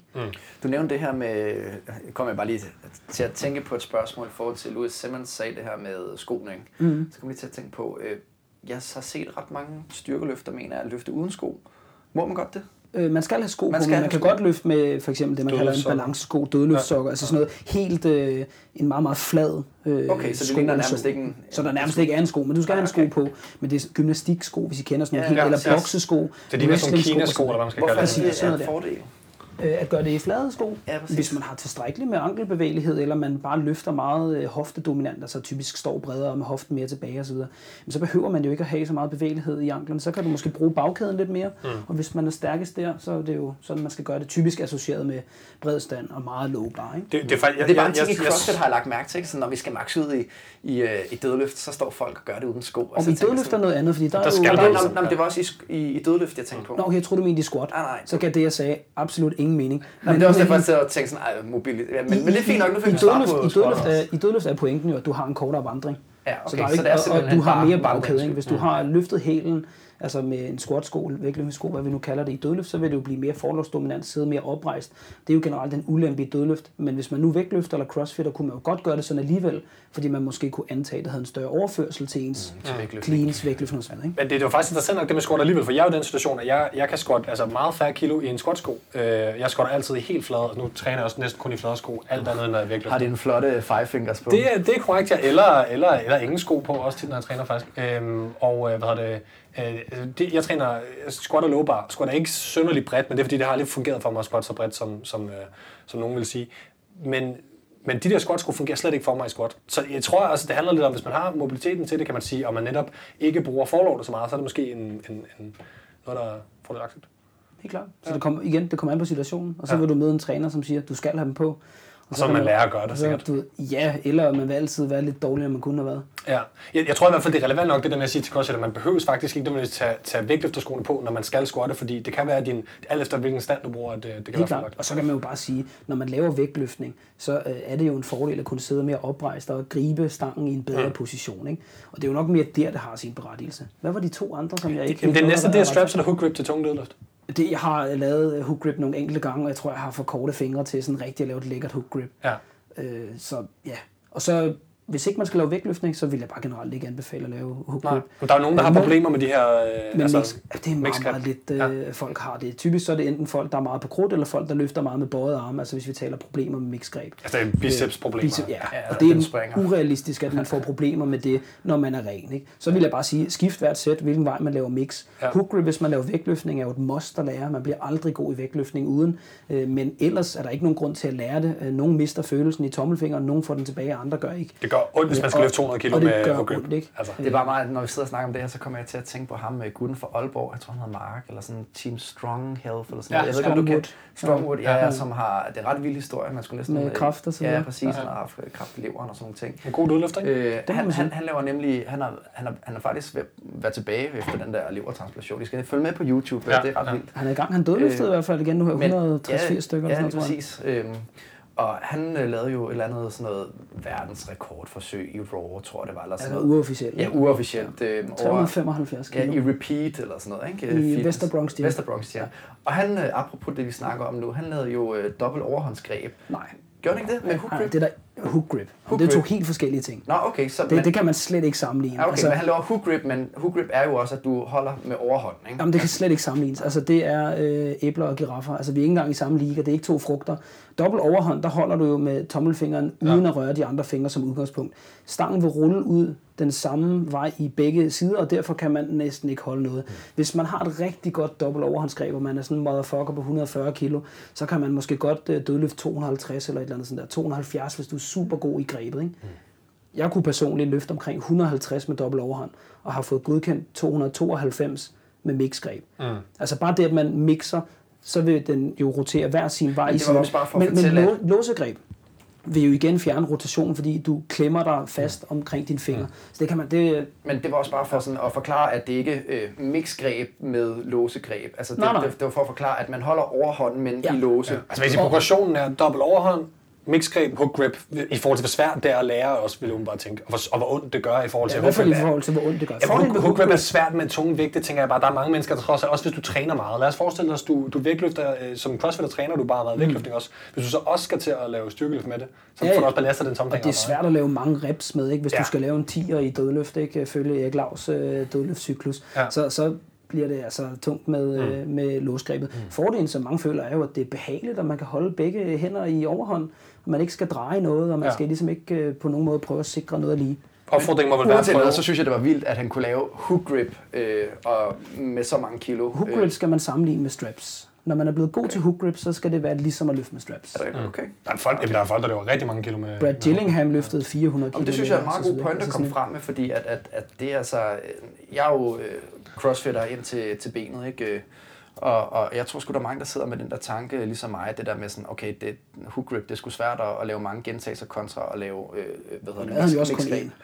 Ja, ja, ja. Ja, Men, kun. men, men stadigvæk synes jeg, det er vildt, Ja, ja. fordi Jeg synes, snatch pulls, der er tunge, kan være tunge med hook grip, altså. Præcis. Men det er så selvfølgelig et par stykker ad gangen og sådan noget, men, men stadigvæk, hvis man ikke er vant til det, altså, det kræver man en rigtig mand, som starting strength vil sige. Om, ja. Ja. det sidste spørgsmål var roet maraton eller 3000 burpees. Ja, men jeg har ikke rigtig nogen relation til nogen af dem. Jeg tog den, jeg synes lød mindst nederen. Ja, det Jeg tager, ved, ikke- altså, jeg ved ikke, hvor lang tid. Hvor lang tid vil det tage at lave 3000 burpees? Er det cirka det samme? ja, Eller? jeg vil sige cirka lidt over tre timer, hvis man, hvis man kan finde ud af begge dele. Det er godt, Jonas. Så vil jeg helt klart øh, ro stadig. Så vil jeg selv med det vidne helt klart ro. Thomas roet under tre timer, det er derfor, han sidder og Alle dine organer ikke øh, bliver fuldstændig flækket, altså. Ja. 3.000 gange ned på maven. Jeg lavede, Nå. 1000, jeg lavede 1000 i Jørgen på et tidspunkt, det var ikke øh, så slemt igen. Nå, det er lige Jeg har engang øh, 5 km, kan jeg huske. Det var, øh, 5 km. det var ret ubehageligt. Ja, det er meget sådan lidt længere. Nå, Hvad mener du? Thomas, dine Hvad hedder det? Øh, Tre hurtigt mere. Øh, mere. Så det, det er sådan lidt mere måske ja nej det her. Burde alle øh, powerlift-konkurrencer være raw? Ja nej. Nej. Øh, strongman eller VL? VL. High bar eller low bar? Hej bare. Interessant. Ja. Ja. Så, øh, ja, hvad var det? Hvad var det Jamen for? altså, lad os bare tage udgangspunkt i, øh, hvad hedder det, hvorfor øh, synes du ikke, at det skal være raw? Er det fint, at der er den her diversitet, man, man får lov til at bruge udstyr? Ja, altså jeg synes jo, man skal have lov at konkurrere på den måde, man gerne selv vil. Og det er jo begge dele er jo styrkeløft, og det er ligesom at se to forskellige klasser. Ikke? At der findes mountainbiker, der findes landevejsryttere, der findes Formel 3000, og der findes Formel 1 osv. Det synes jeg er helt fint, og man konkurrerer jo ikke mod hinanden. Mm. Så det er jo ikke sådan, at der står en med squatdragt og en anden en, der løfter klassisk mod hinanden. Det ville jo være unfair. Men du synes, de amerikanske hvad hedder det, udstyrsforbund er lige nok? Hvis jeg du nu fjernede kruden. Jeg vil ikke være interesseret i det. Altså sådan, det vigtigste kan man jo sige, nogle gange når folk siger både sådan noget med dragter og med svar i bænkpres mm. eller sumo-dødløft, det er snyd. Nej, nej, snyd jo er, når du ikke følger reglerne. Mm. Og Præcis. så længe man konkurrerer på ens vilkår, altså at man er blevet enige om i et forbund, vi tager ikke doping, eller vi tager doping, så, så synes jeg, at det er fint nok. Så har jeg også altid haft det med det her med krudt, du ved. Hvis det er lovligt, og man gør det, så er det fint nok. Altså, så længe at det bare er sådan, de spilleregler, du følger, så har jeg ikke noget imod det. Så kan man jo selv vælge at at være med eller lade være. Jeg vil komme med den lille indskydelse. Jeg tror, årsagen til, at nogen kan synes, det er snyd, det er, fordi der er rigtig mange udenforstående mennesker, som måske slet ikke forstår sportsgrenene. Og så, øh, så den primære øh, hvad hedder det, gorge, de har på, om folk er stærke, det er at have de store biceps. Det er faktisk, øh, hvis du kigger på det psykologiske øh, forskning, så er det faktisk primært, det er især kvinder bedømmer styrke på, øh, hvis de skal rate folk, det er, at de ser på bicepsstørrelse. Ja, som er måske den dårligste Umådeligt små biceps. Altså, alt andet er Så det er store, godt, men ikke biceps. som, som, som er måske den dårligste måde i øvrigt at se på, om folk er, er, er stærke, hvis du ja. kigger på korrelationerne mellem generelt, hvad du kan løfte og sådan noget. Men, men det er værende det samme med styrke, fordi at, at hvis du nu kigger på udstyr, så kigger de, okay, hvad er verdensrekorden i bænkpres? Hvis man skal løfte meget bænkpres, så er det x antal kilo, det er det, de udstyrsløfterne kan løfte. Og så hvis du har løftet 140, så tænker de, og det er godt nok lidt. Mm. Fordi de ikke forstår, der er forskel. Så jeg tror, det handler ikke om øh, atleterne imellem. Men det er jo ligegyldigt. Ja, det, det tror jeg, der er mange, der ikke synes er ligegyldigt. Ikke? Jo, men øh, hvordan kan du relatere til, hvor hurtigt de cykler i Tour de France? Ja, jeg forstår godt, hvad du mener. Altså, Altså, hvor det, hurtigt, nu, nu har jeg set meget Tour de France, så jeg kan hvor måske kører, det, jo, jo, men Ja, ja. hvor hurtigt øh, kører en Formel 1-bil, ikke? Ja, ja. ja. Hvor, altså, og vel, hvor Hvor meget hurtigt betyder, øh, løber man maraton de bedste, det tror jeg... Det tror jeg også, der er mange, der og hvor meget betyder skoen, ikke? Nu har vi jo den her 4% sko i maraton. Alle sportsgrene har Mm. nicheudstyr. En golfspiller har bestemte sko, Mm. bestemte køller. De står ikke med det samme, som vi har købt nede i Fætter BR. nej. Man kan aldrig sammenligne med det, og jeg ved ikke, hvorfor der i træningsverdenen er den her tanke om, at der burde være en større sammenlignelighed i den del. Nu kan man jo sige, at klassisk har en større sammenlignelighed, og derfor skal det selvfølgelig også være der. Mm. Jeg synes bare, at folk skal løfte på den måde, de gerne selv vil. Men det er måske også fordi, der er sket det, der er sket de sidste 5-10 år med klassisk. Altså før han var fyldt udstyr, bare det mere. Jeg vil mere tro, det er jo fordi, det er meget mere tilgængeligt. Du kan komme gående ind okay. med dit bælte og en trikot, og så kan du løfte.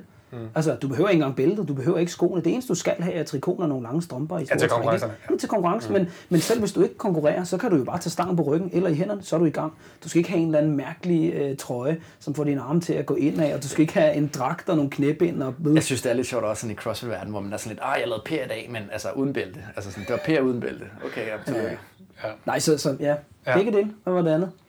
Øh, jamen, Strongman eller VL, det er måske Ja. også lidt relation til, hvad, hvad du Ja, måske VL, selv vil lave. det er jo en sport.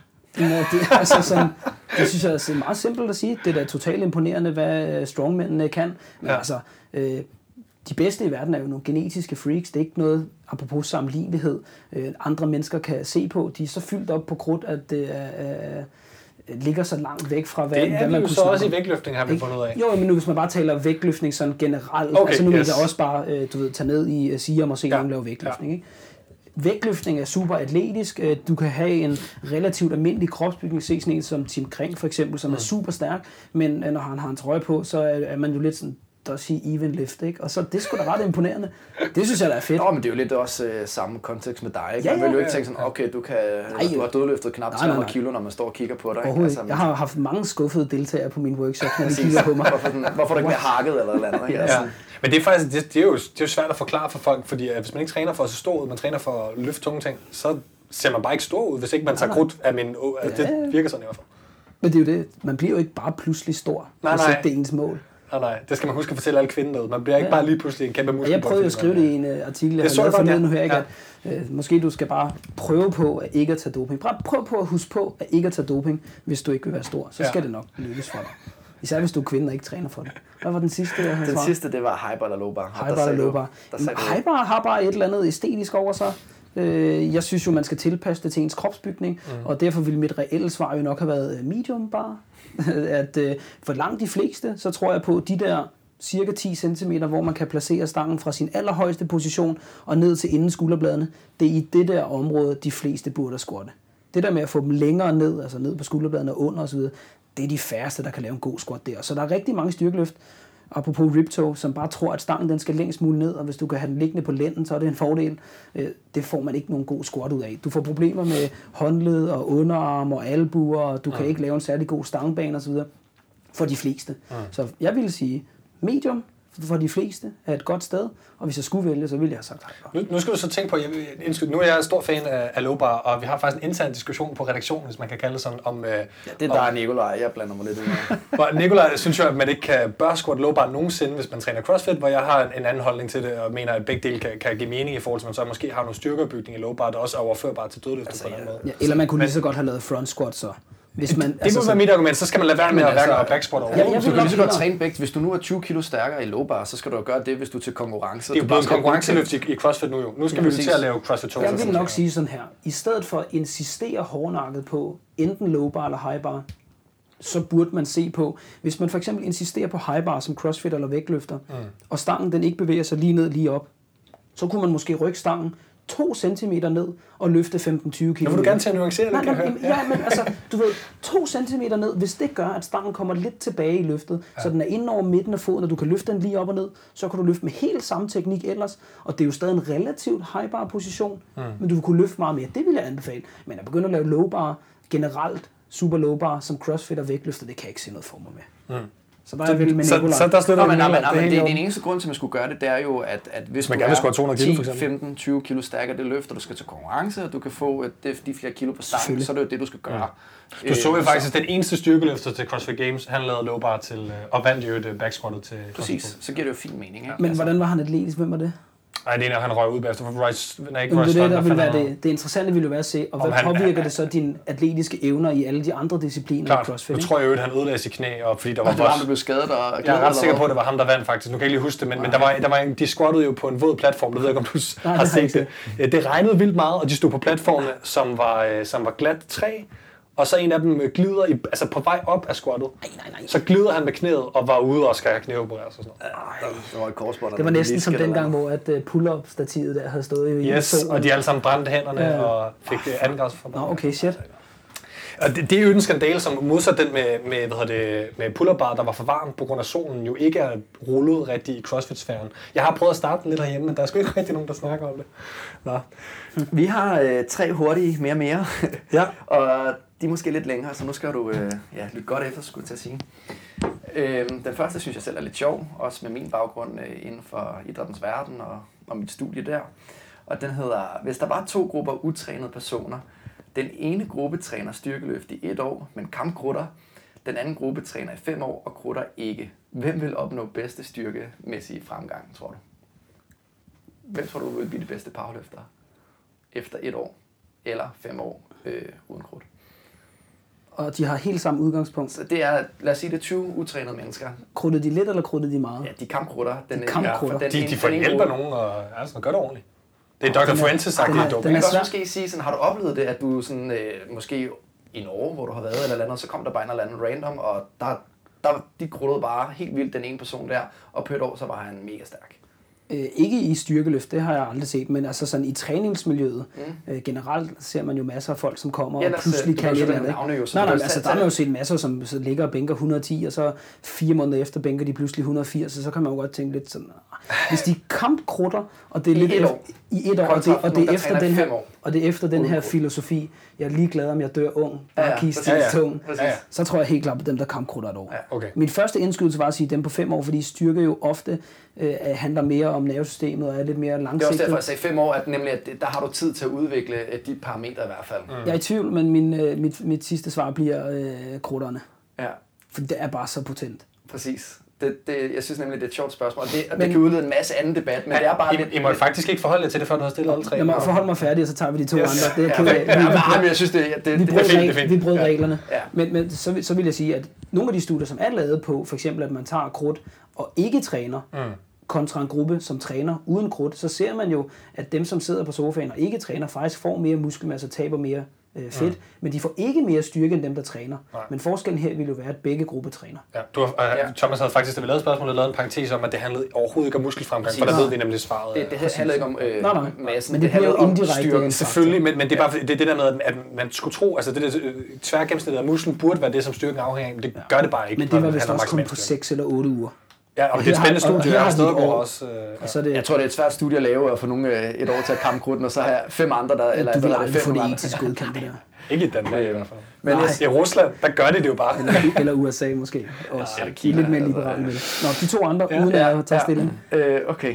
Øhm, hvad er dummest? Øh, butterfly pull-ups i CrossFit eller bænkpres i styrkeløft? Med arch, selvfølgelig. Med arch. Dummest? Vi siger jo ikke, det er dummest, men ja, nu skal du bare svare. Eller mest fjollet, Ja. hvis man kan sige det sådan. Så bliver det butterfly pull-ups. Altså, Ja. ja. Okay, jeg venter med at Okay, forholde ja. mig til det. Og ja, det er jo den her, den synes Jonas selv er genial. Jo, hvem vil vinde en, øh, en øh, powerlift total? Øh, Trump eller Lars Løkke? Jeg går med lykke. Udmærket. Øh, jamen lad os øh, tage den... Øh, Jeg synes ikke, nogen af dem var dumme. Altså sådan, Det øh, synes vi heller bu- butter, butterfly, butterfly, øh, butterfly pull-ups. butterfly øh, Men, men skal vi ikke pull-ups. blive enige om, at almindelige mennesker synes begge dele ser fjollet ud, og crossfitters synes, at powerlifterne ser rigtig underlige ud på den bænk, for de kan ikke finde ud af at gøre det rigtigt. Mm. Og jeg formoder, at styrkeløfter synes, at uh, de ser underlige ud. Præcis, er det er taget ud fra den gængse... Øh, hvorfor kan de ikke bare gøre Lave en det rigtig pull-up. Ja, præcis. Bare strict pull-ups. no, no, pull, no pull-ups were made. Ja, lige præcis. Direct pull-ups. øh, Jeg det trænede på et tidspunkt sammen med en, han kunne lave, jeg mener det var omkring altså 52 øh, pull-ups mm. i minuttet. Mm. Altså, det er fucking mange. Men det tror men, jeg men det var kan. selvfølgelig også netop uh, butterfly. Ja. Jamen altså, igen, jeg vil vende tilbage til, hvis man følger reglerne for det, man nu konkurrerer i, så er man jo mere end godt med. Jeg synes ikke, det er åndssvagt. Det, jeg synes er åndssvagt, det er øh, folk, som øh, kan bænke øh, 32 kilo og gøre mest muligt ud af deres art, i stedet for bare at blive lidt stærkere først. Mm. Eller folk, som kan tage øh, halvanden pull-up og bruger ekstremt meget tid på deres kip, i stedet Ja, altså for at kun strict- lave, strict ja, halvanden strict. Mm. Lær nu lige at lave 10 først. Ikke? Altså, ja. Få nu lige en grundstyrke, også bare for at tænke lidt skadesforbyggende. Ikke at man skal kunne lave fucking mange, og når det gælder netop om at lave flest muligt på tid osv., giver det jo god mening, at man kipper. Og det er den største udfordring også, når jeg underviser ikke øh, det, den almene danske befolkning i CrossFit, det er jo, at du ser rigtig mange, især kvinder, øh, lave en hel masse af de her keeping, eller hvad hedder det, butterfly pull-ups, ikke? Øh, hvor man sådan tænker, okay, du kan ikke engang tage tre strict, ikke? men du kan med godt lave øh, 10-15 unbroken af de her butterflies. Ja. Ikke? Og, og der kommer jo med stor sandsynlighed en skulderskade. Ikke? Det kan der gøre i så, hvert fald. ja. Er risiko i hvert fald. Ja, I forhold til det der med artsen, vil jeg så, så gerne lige øh, nu igen, jeg synes jo styrkeløft er vildt fedt. Det er sådan det, jeg er bedst til i CrossFit i virkeligheden. Øhm, Du træner heller ikke andet, kan man så sige. Det sidste halvandet år, jeg har bare trænet uh, starting strength, og senere Texas ja. med fedt ud. Så jeg kan godt lide rip men det er også, uh, der er også mange dårlige ting med det. Men i forhold til artsen vil jeg sige, jeg havde et gennembrud med bænk, som altid har været mit dårligste løft. Og stadigvæk er det. Men jeg havde et gennembrud i bænk, da jeg lærte øh, at lave en ordentlig arch, mm. i forhold til mængde kilo løftet, fordi det er det, jeg lige måler øh, progress på her. Og øh, det her med at holde spændet på vejen ned. Jeg holder ikke pause i bunden, men bouncer Mm. heller ikke, men rør meget, meget, meget blidt, og så op, for at prøve at gøre sådan det bedste af begge verdener. Rør blidt. Rør. Du ved, lige sådan lidt killer og nipples, og så op igen. Nej, men, men jeg skulle bare til at sige, at jeg synes virkelig, at det at nørde teknikken, øh, altså jeg ramte over de 100 kilo, eller som begynder at, at få styr på det i, i reps, det med artsen gør en kæmpe forskel, når man kan finde ud af at gøre det. Men jeg har også prøvet øh, førhen, da jeg bare trænede, øh, og sådan bare lige prøve det af, når jeg skulle lave en af dem, og det fungerer jo slet ikke, hvis ikke man er vant til det. Det skal ligesom være noget, man virkelig som nørder, ikke? Helt klart. Hvis du har, har du godt råd til folk, der vil prøve at nørde det her bænkpres, som jo nu er blevet konkurrenceløft i, i, CrossFit? Og må man arche? Ja, ja, det må du Okay, gerne. Øh, så- Det er samme regler med, med Okay, fødder så vil og, min, og, min, min anbefaling være, at man helt generelt i hvert fald som minimum altid arbejder med at samle skulderbladene, trække dem ned, lade dem være der igennem løftet, prøve at presse brystet op, så godt man nogle gange kan. Mm. Og så hvis man skulle begynde at lege med mere, som ville give mening, hvis man ville løfte mere, det ville være, at man før man løfter stangen ud, placerer ens fødder solidt i gulvet og løfter ballerne helt op af bænken, altså så man står ligesom i bro, så man får en følelse af, at man står på sine ben, hvis man kan sige det sådan. Ikke?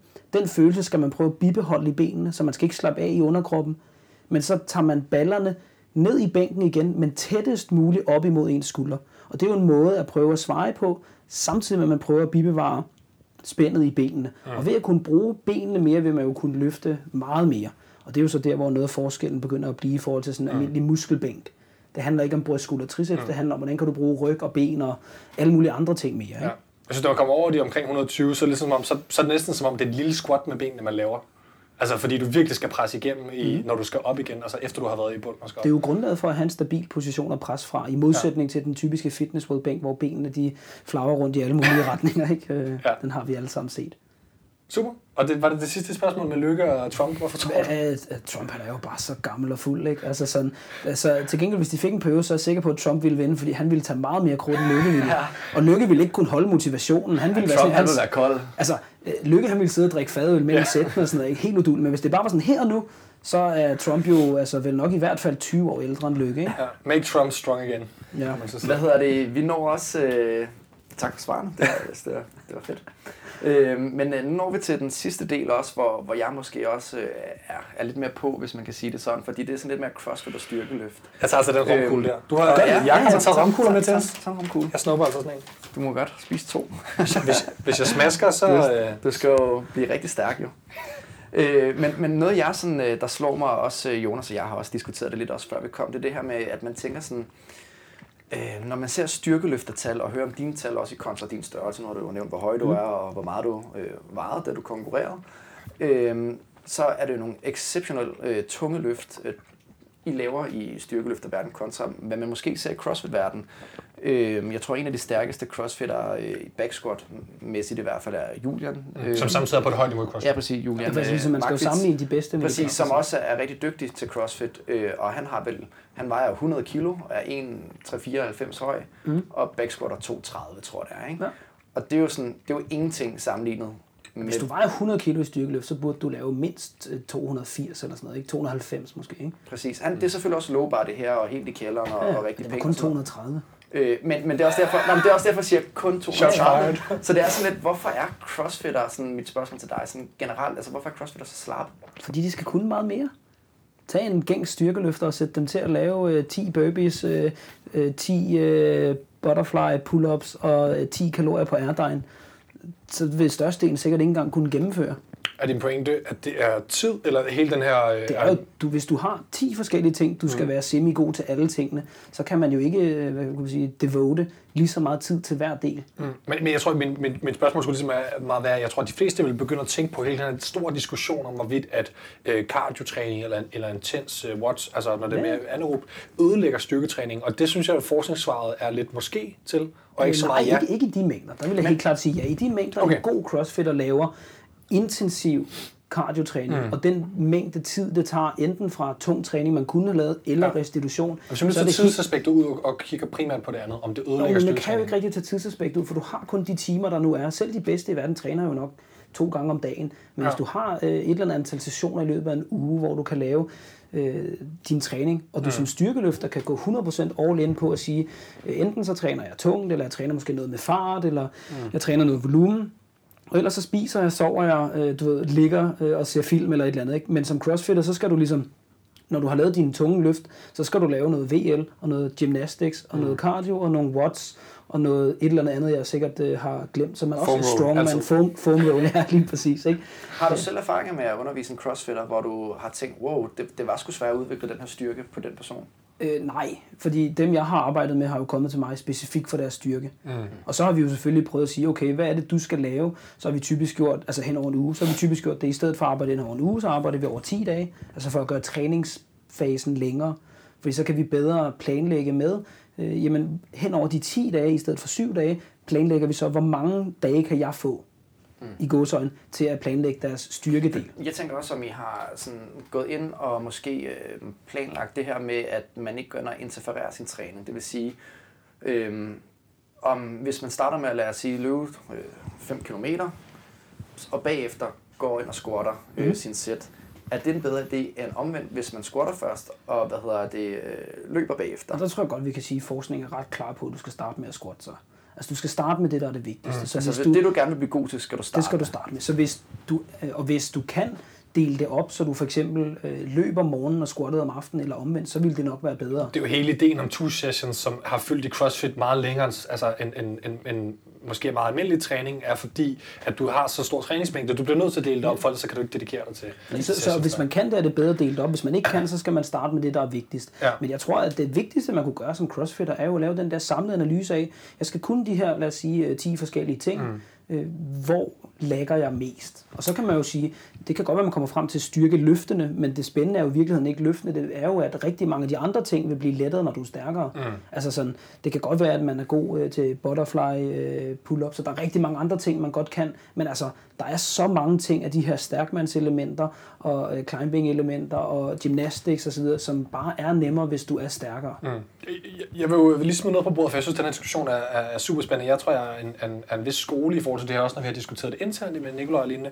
Jeg, jeg tror øh, meget på øh, ideen om at periodisere i højere grad end CrossFit generelt gør, fordi, og det er sådan lidt den, den anden del af det her spørgsmål er, øh, folk træner måske forkert. Det, det, er mit, det, er, det er min holdning til, at, hvordan det foregår. Fordi at der er ikke særlig mange crossfitter, der tør tage det halve år ud af deres program og sige, i år er det bare ikke åben. Nu taler jeg om folk under niveauet af eliteatleterne. Hvis vi lige pakker dem væk et øjeblik, for der er jo tonsvis af håbefulde mellem sådan 50. percentil og 90. percentil, som alle sammen gerne vil gøre det bedre til åben. Ikke? Og de mennesker, de, de, øh, de tager ikke en uge ud, eller, eller hvad sige, en cyklus på, på lad os sige, et halvt år, og siger, nu træner jeg ikke hele tiden watts hver eneste dag. Det er ikke det, der er det eneste, jeg skal lave. Nu træner jeg et styrkeløsprogram, og mm. dedikerer mig lidt mere til det. Og det er bare sådan lidt et, et, et, et, et fyrord i meget CrossFit, det her med at periodisere i den grad. Men alle de bedste i CrossFit træner der ikke CrossFit. Nej, de placerer jo, der er så mange konkurrencer, kan man sige, de bliver nødt til at... Men, ja, de ja. bedste, og mange af dem, som er blevet ja. de bedste, er jo dem, som har sagt, jeg sammensætter noget, enten selv, eller jeg mm. får Invictus, eller en eller anden til mm. at lave noget planlagt træning. Ja. Altså, tilfældig træning giver tilfældige resultater, plejer jeg at sige. Mm. Det gælder jo også i CrossFit. Man kan blive semi-god. Og det var jo det, man så for nogle år siden. For fem år siden, så var øh, den bedste crossfitter i verden øh, semi-dårlig til alle ting. Ikke? Man har mm. kunnet lidt mere. Nu kan de bedste jo fandme være med til OL i vægtløftning, og de kan jo mm. konkurrere nogenlunde med styrkeløft. Altså, sådan, de, nu er de faktisk gode i de forskellige ting. Ikke? Det var det jo ikke dengang. Og det er jo fordi, de har specialiseret sig meget mere hen over tid blandt andet. Ja. Men jeg tror på det der med helt klart at finde ud af, hvor man er svagest henne, og så bruge mere tid på det, netop ved at have, at sige, jeg, jeg har slet ikke niveau til Open i år eller næste år. Men hvis jeg giver den virkelig gas med styrkedelen eller gymnastics eller mm. hvad det nu er, man mangler, så vil man kunne rykke rigtig meget på niveauet, fordi hold kæft, for kan man rykke meget i sin styrke, hvis man målrettet arbejder med det.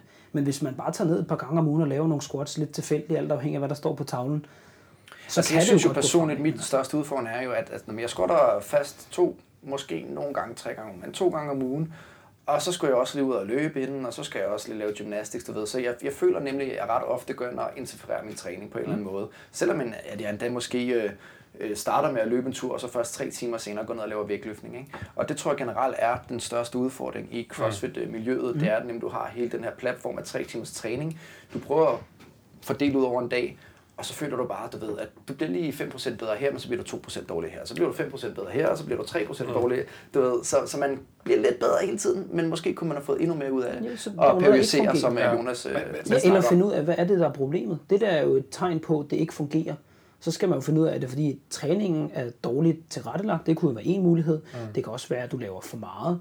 Det kan være, at du gør for lidt ud af restitutionen. Måske skulle du se mere på, hvordan du sover, hvordan du spiser, hvordan stress er i arbejdsrelationer med din kæreste, med den kæreste, du ønskede, du havde, eller hvad det nu kunne være, altså sådan, øh, som kan påvirke, du ved, det var ikke ment på dig personligt, men... Ej, det er men, dig, som i lytteren, den generelle... Dig, som i lytteren. Ja, jeg er fint besat. Men, men det der med, altså at forstå, der er så mange faktorer, der påvirker de resultater, vi får, ja. så hvis man ligesom når til en erkendelse, som man jo bør øh, komme til, hvis man er der, at det ikke fungerer, så skal man jo finde ud af, hvor er det, den store hemsko ligger. Og jeg vil da helt klart sige i hvert fald, hvis man ikke har en plan, så er det da det første sted at starte. Fordi selv hvis planen er dårlig, så kan man jo nå til otte uger senere og sige, det var en dårlig plan. Mm. Men man ved, hvad man lavede, og man kan ændre det, og man kan videreudvikle på det, ud fra hvad man tror, man kunne gøre bedre. For hvis man ikke har en plan, så uanset om det går godt eller dårligt, så var det jo tilfældigt, og man ved ikke, hvad man skal videreudvikle mm. på. Hvordan tænker du, vi vi kommer til at tale lidt tidligere om det her med, at styrken ligesom øh, vedligeholdes øh, godt. Hvis man kigger på øh, anaerob kapacitet og styrke, så må man sige, så falder den anaerobe kapacitet meget hurtigt kontra styrken, hvis man nu stopper med at træne den ene kontra den anden i forhold til en periodisering. Er du med på, hvor jeg, hvor jeg vil hen af? Øh, Men aerobe kapacitet i forhold, til, i forhold til, hvad tænker du på? Ja, nu tænker jeg på øh, ved, ved sprint for eksempel. Altså din, din, sprint, din evne til at sprinte 100 meter, hvis du stopper med at træne sprint i en periode, går meget hurtigere nedad, end din evne til at løfte ting går nedad. Okay, kan man sige. Så hvis man, hvis man nu, det, det, alt det forskning, jeg har set, peger Okay. kraftigt på det i hvert fald, kan man sige. Hvorimod, hvad er den mest varige adaption? Det er generelt styrkeløs, altså styrkeadaptioner. Mm. Øh, så man kan sige, hvis man skal periodisere, jeg, jeg, vil, jeg vil tænke, at den bedste måde at gå til det på, det er at sige, hvad er det letteste at vedligeholde, når først du har det? Det er mm. måske skills i et vist omfang, øh, gymnastics for eksempel, i, nu taler jeg inden for CrossFit, mm. men så er det også styrken. Fordi når mm. først du har de 200 kilo squat, så skal du arbejde meget mindre på at vedligeholde den. Og så sige- kunne du periodisere væk fra det og gå hen til meget mere øh, generelt Altså, det er jo noget tungt øh, hver tiende dag eller sådan noget. Det burde mm. du sagtens kunne vedligeholde din styrke med. Ja, men man kan sige, Altså, men for at nå til 200 kilo squat, så Ja, bliver du nødt til at squat tit. Ja, lige præcis. Men Ja. man kan sige, for at vedligeholde skal der ikke ret meget til. Nej, og det, det er det der er mit argument, kan man sige, Ja. for at periodisering netop af den årsag giver mening, fordi Ja. hvis, hvis, hvis, hvis bare man periodiserede, så var man god til at styrke, så stopper man med det. Så bliver man dårlig til det, så vil det jo ikke give mening at Lad os periodisere. Øh, jeg tænker, hvis vi skal ned på, Ja. på jorden igen med den her diskussion, så Ja. man kan forstå det, øhm, så, så har jeg jo sådan øh, lidt et mål, der hedder, øhm, jeg kunne godt tænke mig at løbe øh, 5 km samme dag, hvor jeg backsquatter 200 kilo. Mm. Øhm, og så for at kunne måske relatere Mhm. det til det, du siger, øh, så, så vil det den bedste måde, altså jeg har backsquattet 195 kilo, mm. og jeg i gamle dage, før da jeg var tynd, har jeg, har, har jeg løbet øh, 5 km på 18,5. Mm. Så, så jeg, jeg har det måske i mig, måske potentielt, men den smarteste måde at nå dig til, vil den være at træne begge ting samtidig, eller som måske Jonas snakker om, øh, sige, fint, lad os gå hen og få et backsquat på 210 kilo først, fordi så er det meget nemmere at vedligeholde det, samtidig med at gå efter at løbe. Jeg tror, jeg vil lave begge ting samtidig. Okay. Når det kun er de to. Men Præcis. problemet i Ja, CrossFit er ja. jo, så skal vi... Og nu snakker vi kun om de så to ting. kun Det, det så kunne jeg vil- godt tænke mig at gøre samme dag. Så vil jeg programmere det hen over en uge med begge dele. Ja, okay. Fordi at løbe 5 km er ikke længere end at det vil du kunne med nogle enkelte intervaltræninger løbet af ugen opbygge en fin kondition til. Ja. Øh, og øh, hvis du ikke skulle lave andet end de to i gåsøjne, så ville du jo have øh, flere squat pass til gode. Og hvis du bare kunne lave squat, lad os sige, tre eller fire gange om ugen, så ville du, kan, hvis du kan lave 195 nu, så vil jeg vil da sige, så ville vi da godt kunne få det op på 200 øh, inden for 8 uger eller et eller andet den du. Åh, det lyder godt. Men, men, det er jo, men, det er jo, men det er jo så kun de to ting, fordi problemet Ja, er, at du så skal lave... Ja, jeg ved det godt, men det var også bare sådan en, jeg synes, Ja. det kunne være, det, det, det er sådan to benchmark-ting, Ja. ikke? Altså det her med at kunne squatte 200 kilo, øh, for mange er det jo exceptionelt øh, stort i hvert fald at, Ja. at nå dertil, og det her med at kunne løbe 5 km under 20 minutter er jo også også noget, der er, er ret vildt for Men mig. det er også fordi, at baren i CrossFit, er, jeg, jeg synes jo, det er lidt underligt sat. Jeg, jeg, har på, øh, jeg har på halvandet år med, med en øh, lungebetændelse på et år, hvor jeg mistede 30 kilo i squat, gået fra 130 kilo til 191 i, i squat efter, efter sets. Relativt let, uden de store problemer, har min oplevelse været. Mens jeg har trænet CrossFit og lavet åben og sådan nogle ting øh, ved siden af, men fordi jeg har fokuseret på det. Men, men for de fleste øh, mennesker, så lyder 200 kilo squat, det, er sådan, det når man aldrig. Det er for tungt. For, og det, og det er det, jeg tror, at vi i hvert fald har fundet ud af. Det kan man jo sagtens, hvis man, hvis man periodiserer korrekt og gør Men det du har jo fulgt en plan, antager jeg. Ja, 100%. Ikke? Altså sådan, Jeg har du fulgt har jo fulgt. Riptoes plan med, og det er Ja. jo det vigtigste er, det er jo det, forskningen også peger på, når vi taler styrke som mål, så får man en bedre fremgang, hvis man har en planlagt progression. Mm. Hvis målet er muskelmasse, så er det ikke særlig klart, så behøver man nok ikke en planlagt progression. Så skal man bare have høj nok udmattelse, ofte nok, så skal man nok få større buler. Men når det gælder styrke, så bør man have en planlagt progression, og så skal man jo finde ud af, hvad passer ind. Har man to dage om ugen, har man fem dage om ugen, hvad har man? Mm. Men det, at man har en plan, og det er jo det, de fleste ikke forstår, og det tror jeg ikke er specifikt til CrossFit, men Nej, men jeg tror træningsverdenen generelt. personligt, jeg har været i, i CrossFit mange år efterhånden og dyrket det på højt niveau, og jeg, jeg tror sgu, jeg har været for dårlig til at have en plan. Ja, de fleste tager ned. Jeg har jo lavet hård squat i dag. Men det er ikke hårdt, det handler om. Jeg går bare ned og makser det, altså op, sådan, det handler jo om, at du ved, i dag laver du 5 4 Ja. på 77 procent, fordi det er det, der står i din Ja, plan. der er en og i planlagt næste uge er det det- 5 3 på 80. Så skal du måske ned og lave nogle 5'ere på 74 procent, for derefter at lave nogle 2'ere på 85 procent. Altså der er en plan med det, man laver, så man ved, og det er jo De fleste, hvis man spørger, om de har en plan, vil jo sikkert sige ja i et eller andet omfang, og så er det... Fordi jeg skal til Jeg træne skal- what i morgen, så er det jeg en skal plan. til en what i morgen, Ja, ja, eller ja. jamen, jeg skal jo træne squat på lørdag. Squat på lørdag er ikke en plan. Mm. Hvor mange sæt skal du lave? Hvor mange øh, gentagelser? Hvor mange procent af max? Og hvordan skal det udvikle sig til næste uge og ugen efter osv.? Ja. Ja. Det bør være planlagt. Og bare det, at man gør det, vil være det største forskel for folk. Ja. Og det gælder jo i virkeligheden for alle de forskellige løft, man laver. Ikke? Det er også, øh, vi har ikke så mange spørgsmål tilbage igen, øh, men, men, men i relation til det her, det er jo sådan, øh, du snakker måske lidt selv om, det kan man blive stærkere af aldrig at maxe ud, for det er meget typisk i CrossFit, at du skal maxe ud. Tror du, at, at du kunne træne et år uden at maxe ud? Du bliver Og så stærkere ved ikke at makse ud. Mm. Altså så simpelt kan det siges. Man bliver ikke stærkere af at makse. At makse er kun et udtryk for, hvad kan jeg løfte lige nu. Og Ja, altså, det- og- det er og en test. Det er og ikke det en test, træning, kan man Og sige. det er dårlig Ja. træning. Så der Hvorfor ligger, det? og der, fordi der er for, for lav volumen, og øh, der, der øh, vil være for store krav til restitutionen efterfølgende. Ikke? Så det vil tage længere tid, inden du kan træne ordentligt igen. Lidt afhængig af løftet, vi taler om. Ikke? Men Lad os bare tage squat, fordi men, og det er hvis, sådan, det, hvis det er squat, vi taler om. Altså, så, så det vil koste for meget træning. Du skal måske øh, træne lidt lettere i ugen op til. Du skal måske træne lidt lettere i ugen eller to uger efterfølgende, for i hvert fald, hvis du skal have ordentlige resultater. Så ud af nu det. det her nu med taler at vi gå om det. ned og, og, og makse ud af sige en 3 og en 4, og mm. du ved, altså, man- så først og fremmest, så er det svært at restituere fra, siger du. Og så er det også sværere at, øhm, altså du får ikke den volumen, det kræver at blive stærkere. Og det vil være mere risikofyldt i forhold til skader, og det vil være sværere at øve din teknik osv. Men folk er meget forhippet på den her tunge træning. Det er jo fordi, øh, man kan Og se i det. Man kan se altså, det ja. på stangen, ikke? det ser fedt ud, og der er noget Præcis. ego med, og det kan være sjovt at lave, men det er bare ikke det, man bliver stærkere af. Så hvis man skal ligesom tænke på, hvad er det, der vil give mening, så er det at have en jævnt øgende volumen i squatten hen over tid, fra uge til uge, fra måned til måned. Og den skal manipuleres i øh, nogle bølger, kan vi sige, op og ned. Så nogle gange løfter man tungere, nogle gange løfter man lettere, men hvis man generelt træner meget tæt til grænsen, det man kunne kalde en meget lav RIR, altså repetitions in reserve. Hvis man har en RIR på 1, når man er færdig med et sæt, så kan man tage en rep mere. Mm. Hvis man har en RIR på 2, så kan man tage to mere, når man er færdig. Så hvis man tager 5 reps, så kunne man have taget 7 for eksempel, ikke, hvis RIR er 2. De fleste, som træner på den måde, som I i hvert fald siger lige nu, de ligger jo med en RIR på 0. Ikke? Så hvis man tager to, så kunne man også kun tage to. Mm. Og generelt er det en rigtig dårlig måde at træne på. Det er unødvendigt at træne så tungt, faktisk også for muskelmasse, ikke kun for styrke.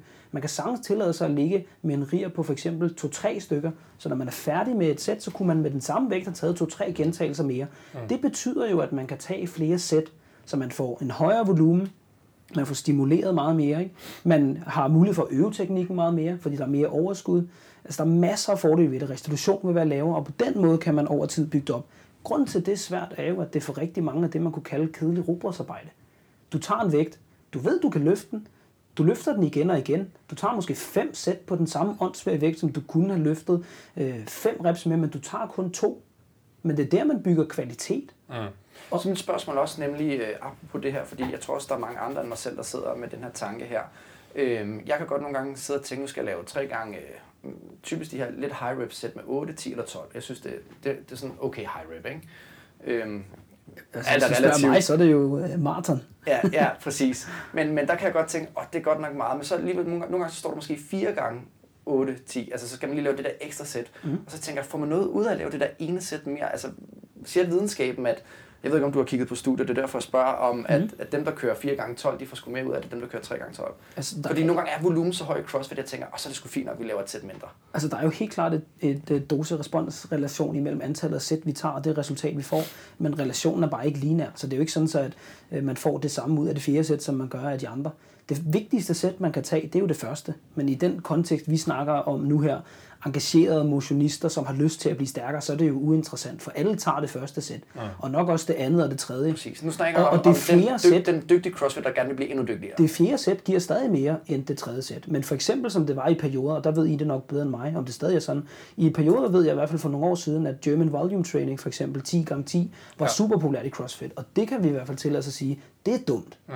Fordi der er for I eksempel i studier- forhold til styrke 100%. i forhold til styrke, som jo er sam- samtalen lige Ja, nu. Ikke? ja. Jamen, For eksempel har man ja, lavet, har man lavet et studie, hvor man har tre gange om ugen lavet 10 gange 10 og en anden gruppe i samme studie lavede 5 gange 10 tre gange om ugen. Der så man, at den gruppe, der lavede 5 gange 10 fik større fremgang end dem, der lavede 10 gange 10 tre gange om ugen. Det er også et enormt og det er tidskrævende fordi- projekt. Ja, det er tids, men det er for høj volumen. Så Ja. pointen er jo ikke at lave mest muligt, men hvis vi taler om forskellen på 3 og 4 sæt på en overkommelig vægt, så vil 4 helt klart være foretrækket. Men man kan sige, man kunne så også sige, at det kunne også være Det vil jeg Nå. huske, når jeg er doven næste gang, og så tænker jeg, Jacob sagde, at jeg skulle lave det fire sæt. Det Men, men idé." det vigtige er jo igen, og det er jo måske noget, vi kunne indskyde. Mm. Det vigtige er jo ikke den enkelte træning. Det er uinteressant, hvad du laver i squat på onsdag. Det interessante er jo at sige, hvad får du lavet på den her uge, som står i din plan? For hvis du laver tre sæt i den her uge, eller i dag, så kan det være helt fint. Hvis du på lørdag ved, at du skal jo lave mere, og derfor er det vigtigt, at du har mere overskud og har trænet lettere i dag. Ja. Så det er det der med at se meget mere på helheden. Ikke se på dagen, ikke måske se på ugen, se på måneden. Og derfor er det jo meget vigtigere at have en plan med det, man laver. Og det er jo noget, de fleste mangler. Men det der med at, at ligesom huske på, man træner ikke for at træne så hårdt, man kan. Man træner så hårdt, man bør. Og det er nok meget mindre hårdt, end de fleste tror. Til gengæld ved at have en plan over det, så får man jo fordelt den her øh, volumen mm. over tid, så man øver ikke? Det er en evne, man øver at være stærk. Ikke noget, man prøver at nedbryde sig mest muligt, som nok er sådan mange tænker på træning. Ikke? Et, et, et tillægsspørgsmål til det må så dog være, at hvis vi, nu taler vi meget om den generelle løfter. Hvis vi taler om altså intermediate advance, nu, nu taler jeg Ribitos måde at se det på, men det er alligevel også en ret populær måde at altså inddele folk på. I CrossFit gør man det samme med open athlete og regional athlete og sådan noget. Hvis vi taler om folk, som altså enten er styrkeløfter, eller som løfter mange kilo, som crossfitter for eksempel. Øhm, hvis man nu skal blive god til at lave en af dem, mm. Så vil min tese være, at øh, min egen erfaring for eksempel har været, at jeg skulle ligesom kæmpe lidt med mit squat, at jeg kunne sagtens lave øh, femmer, øh, og uden problemer, og flere sæt af det også, men bare jeg gik 10 kilo mere end det op. Nu var det så også lineær progression, hvor man næsten laver fem af dem hver gang. Ikke? Men det var svært, fordi opspændet i, i løbet af squattet og i bunden af det for at komme op, var ligesom en ting, jeg skulle ramme. Og det hjalp mig at, at prøve mig frem og lave nogle tunge en gang imellem. Mm. Så så har jeg jo ikke peaked, altså det vil sige, jeg har ikke taperet, det vil sige, gjort mindre træning op til, øh, men bare taget en enkelt tung en gang imellem for ligesom at øve det. Så det, bare det, som tillægsspørgsmål kan man sige, hvis man skal være god til at lave en af dem, som man skal, hvis man skal lave total som styrkeløfter, eller som crossfitter, når man skal lave crossfit total, skal man så øve sig i at lave ener? Og hvordan gør på man et så det? tidspunkt skal man ikke. Men Ja. man kan jo sige, grund til, at det også har været svært for dig, er jo, at du har fulgt en lineær progression, hvor Ja. hver gang det har været 10 kilo tungere, har du jo været mere udmattet, fordi du har akkumuleret mere træthed uge efter uge i Riptos lineære progression, ikke? Øh, som øh, primært er god for nybegyndere. Ikke? Mm. Altså, så der ligger jo et problem i at sige, når man kommer til de tunge vægte i programmet, så skal programmet jo have taget højde for, at man skal være tilpas frisk til det. Mm. Så det vil jo typisk være en faldende volumen, for eksempel. Mm. Så det er jo klart, at øh, det ligger implicit i det, vi taler om, at selvom riger, altså hvor mange reps man kan tage ekstra, måske burde der være 1-3, så taler vi jo om sæt, hvor repsene ligger nok primært mellem 3 og 6. Mm. Altså så, vi bør jo i størstedelen af tiden, hvis målet er at løfte en tung etter, nok ligge med, med reps, som ligger ja, 3-4 stykker, 2-4 stykker, men med en riger på 1-3. Fordi Ja. ja. det er klart, at hvis man altid ligger og laver 5 og 6 og 7 og så videre, så er der et stort spring op til at skulle lave tunge etter. Det er lige pludselig meget tungt, når man tager vægten ud. Ja, Ikke? jo, men spørgsmålet er jo, om det er en mental ting, eller om det er en fysisk Og ting. men jeg tænker primært, det er en mental ting. Øh, Evnen til ligesom at kunne gøre det. ikke? Helt klart, men, og der skal man jo så igen tage højde for individualiteten. Ja, fordi nogen har bare meget svært ved at tage en tung vægt på ryggen og sætte sig med den, eller bliver meget nervøse. Ja. Og så skal man jo selvfølgelig øve det oftere, men så vil jeg hellere gøre det, at vi sagde, lad os prøve at tage 85% af dit max, eller 80% af dit max, og så lave 10 singler med et minut imellem. Og så hver uge, så gør vi det bare en lille smule tungere, og så efter nogle uger, så laver vi måske en lidt lettere uge, mm. men op igen. Så du får lavet rigtig mange singler, og du får øvet dig i at gøre det samme igen og igen og igen. Øh, jamen, så har du en mulighed for at forbedre den evne. Og det gode ved styrkeløft, eller de her tre løft i hvert fald i CrossFit, det er jo, at det er det fucking samme, du skal gøre, når det er tungt, som når det er let. Ulempen i gåsøjne i CrossFit er jo, at du kan komme til en konkurrence, og så ved du ikke, hvad du skal lave, men du skal være lidt parat til det hele. Her der skal du gøre det fuldstændig samme, som du har gjort hver mandag, onsdag, fredag de sidste åndssvage seks måneder, mens du har lavet det her rugbrøds lorteprogram. Ikke? Ja, ja. Der er ikke noget at blive overrasket over, og du skal gøre det samme. Det svære er jo for folk, at når det ikke længere er 70%, men det er 90% og 95 og 97, at fastholde den samme teknik. Ja. Men det er jo det, man skal øve. Yes, præcis. Okay. Så du tænker faktisk, at man næsten kører vægtløftermodellen med at lave øh, mange singles? Fordi det, det, i styrkeløft er det ikke så tit, man, man ser det i programmer. Altså det er ikke, det, det er sjældent, så er det én. Men det kunne jo være en dag om ugen. Det er Ja, der, præcis, okay. det store billede skulle være. Ikke? Så kunne det Ja. være en dag om ugen, hvor man lavede nogle singler, men hvor man har overskud. Ikke? Ja, En rig ja. på to-tre stykker måske, Ja. ja. når man laver dem. Ikke? Og en anden dag, hvor man så, fordi man har meget lav volumen den dag, så akkumulerer man mere volumen en anden dag. Mm. Og så har man måske et eller andet specifikt teknisk problem, som ville være løst godt af, at øh, man lavede stop i bunden på en tredje dag. Mm. Og så ville det være godt for ens vægtløftning, at man havde front squat på en fjerde dag, for eksempel. Ikke? Og på den måde kan man jo tilrettelægge programmet, sådan så at man kommer omkring de forskellige ting, som man har problemer med. Ja. Jeg sidder med et par spørgsmål mere til allersidst. Ja. Ja. Der, det ene spørgsmål er sådan lidt, jeg sidder nogle gange og tænker sådan lidt, øh, når man har sit genetisk potentiale, du ved, jeg tænker sådan, alle mennesker, de kan løbe et maraton under fire timer, ikke? Eller sådan, kan alle mennesker også komme til at squat 200 kilo, eller dødløft 250 kilo? Det, Det kommer jo an på, hvad de vejer. Ja. Altså, så kan man jo sige sådan her. Nogle gange så siger folk sådan, øh, jamen jeg, øh, jeg er også øh, jeg er for høj. Altså, jeg kommer aldrig til at dødløfte 200 eller 250, for jeg er for høj. Nej, nej, du er ikke for høj. Du er for tynd. Og det er jo der, hvor man skal huske på, at nu vægt, lyder du som Mark Webber. vægt, nu, men vægtklasser er jo det samme som højdeklasser. Ja. Så hvis man er 91, så skal man jo ikke veje 74. Ja, du synes, jeg var lav. Alle mine in- konkurrenter internationalt set var 2-3 cm lavere end mig, med en lavere fedtprocent. Mm. Og det er jo det, man skal huske på. Så hvis man vejer, øh, hvis man vejer 74, så skal man nok være omkring 1,566 høj, hvis vi taler styrkeløft. Ikke? Så det er jo et spørgsmål om, hvad man gerne vil veje, og hvad man ellers skal lave. Det er klart, det er ikke en fordel at veje 140 kg, hvis man skal lave crossfit. Men forskellen på at veje 75 og 92 kan jo stadig være rigtig stor på styrken. Mm. Jeg vil jo ikke øh, sige, at alle kan opnå X, altså fordi det afhænger jo helt af, hvordan det er. For eksempel, kan alle lave en dyb squat? Nej, der er nogen, der har en hoftekonstruktion, hvor de aldrig vil komme under øh, vandret. Hvis vi ser no- normale mennesker, hvad vejer en, en gennemsnitlig mand i Danmark? 80, 80 kilo? Men jeg tror hellere, jeg vil sige, at tale om genetisk potentiale for 99% af alle, der styrketræner i Danmark, uanset om det er styrkeløft, vægtløftning eller crossfit, det er totalt uinteressant. Folk er så milevidt fra deres genetiske potentiale, at der er masser af andre ting, man kunne have optimeret på, hvor vi jo har berørt nogle af faktorerne i dag. Mm-hmm. Så det vil jeg slet ikke bekymre mig om. Det er meget, meget få mennesker, der er i nærheden af deres genetiske potentiale. Det tager mange, mange år med meget dedikeret, målrettet træning. Ja, fordi vil du selv sige, at du har nået, hvad du kunne? Overhovedet ikke. Men, men jeg synes stadig, at der manglede lidt i spørgsmålet, fordi, øh, eller ikke øh, i, men i svaret, men øh, igen, også en ting, vi har diskuteret internt, det her med 200 kilo. Altså, mm. kan det lade sig gøre for, for, de, for de fleste almindelige mennesker, der træner? Ja, Men- ja. absolut. Ja, super. Og det er bare, Ja. det bare fordi, at igen, der er vi lidt... Jo, altså det er jo for, taler vi om en mand, der vejer 57 og en, øh, 51 Hvis der er høj. gennemsnit- Hvis vi snakker sådan en 81, gennemsnitlig på der vejer 81, der vejer 80 kilo, 80 ikke? kilo osv. Ja. Helt klart, og det burde ikke tage dem ret lang tid heller. Mm. Når jeg siger ret lang tid, så er det jo at sige for eksempel, øh, det burde du kunne inden for måske to års seriøs Mm. træning. Og det synes jeg er meget interessant det her, fordi jeg har jo virkelig jagtet de her 200 kilo, og det er nok fordi, jeg ikke har haft en, øh, en, en god nok plan til, øhm, og, og, altså til at kunne nå det her mål, og jeg er en af dem, som har responderet ganske udmærket på, på styrketræning kontra så mange og andre. i holdt planen i lang tid, og videreudviklet på planen, Præcis. og sagt nej til de ting i livet, der skal siges nej til, når Ja, man laver det nogle offringer for at, at sige, man kan ikke det hele samtidig. Og det er jo det, der er. Jeg vil rigtig gerne løfte 200. Den hører jeg, der er mange, der siger, jo jo, men du lever jo livet, som om du hellere vil score hende der dullen på uh, Crazy Daisy. Ikke? Altså sådan, så kommer du ikke til at løfte 200. Nej. Jeg har et sidste spørgsmål, eller vi har et sidste spørgsmål til alle de øh, håbefulde kommende enten styrkeløft eller crossfitter. Og øh, jeg stillede lidt øh, det samme spørgsmål til Michael Light, og, og det var lidt sjovt, da jeg stillede det her, fordi at, øh, at mit spørgsmål var, hvad, hvad skal man, hvor meget skal man kunne løfte, før man kan måske gå i gang med sådan at konkurrere, eller begynde at sådan træne seriøst? Mm. øh, stærkmandssport. Og, og det var nogle sjove tal, han så nævnte der. Og Altså nu- høje eller noget. Øh, ja, det var meget. Det var, de var Der, lidt, du kunne jo være med på en af dem. jeg kunne have været med på stykpres med 100 kilo, øh, men ellers øh, så, så kunne jeg ikke rigtig være med på de 200 kilo backsquat eller 250 kilo dødløft. Så mit spørgsmål er igen her, hvad, hvad synes du, øh, hvis man skal kaste sig ud i, og man tænker, jeg kunne godt tænke mig, at man sidder som 15 år og gerne vil lave styrkeløft. Mm. Hvad, hvad skal man nå op på af, af tal for sådan at begynde at kaste sig ud i, i at konkurrere måske? Ja. 25 kilo. I backsquat. Ja, ja. Det er lidt Det er anderledes låsene svar. på stangen. Ja. Det er sådan reglerne er. Det skal du kunne løfte for at konkurrere. Så det er virkelig, alle kan starte, altså Ja. at være med. Alle kan være med, og det er jo det sjove i en sport som styrkeløft, er, at den er totalt langsigtet. De ældste styrkeløfter i verden, de er i midt-90'erne. Vi har blandt andet Svend Stensgaard i Danmark. Jeg tror, du sagde, de er i midt-90'erne. Altså sådan De er i midten af deres i, 90'erne. I alderen, Ja, okay. i alder. Og det, nogle af dem har løftet hele livet, nogle af dem er startet lidt senere. Det er noget, som man kan blive ved med i lang tid. Der er masser af forskellige detaljer, der påvirker, hvad man kan løfte.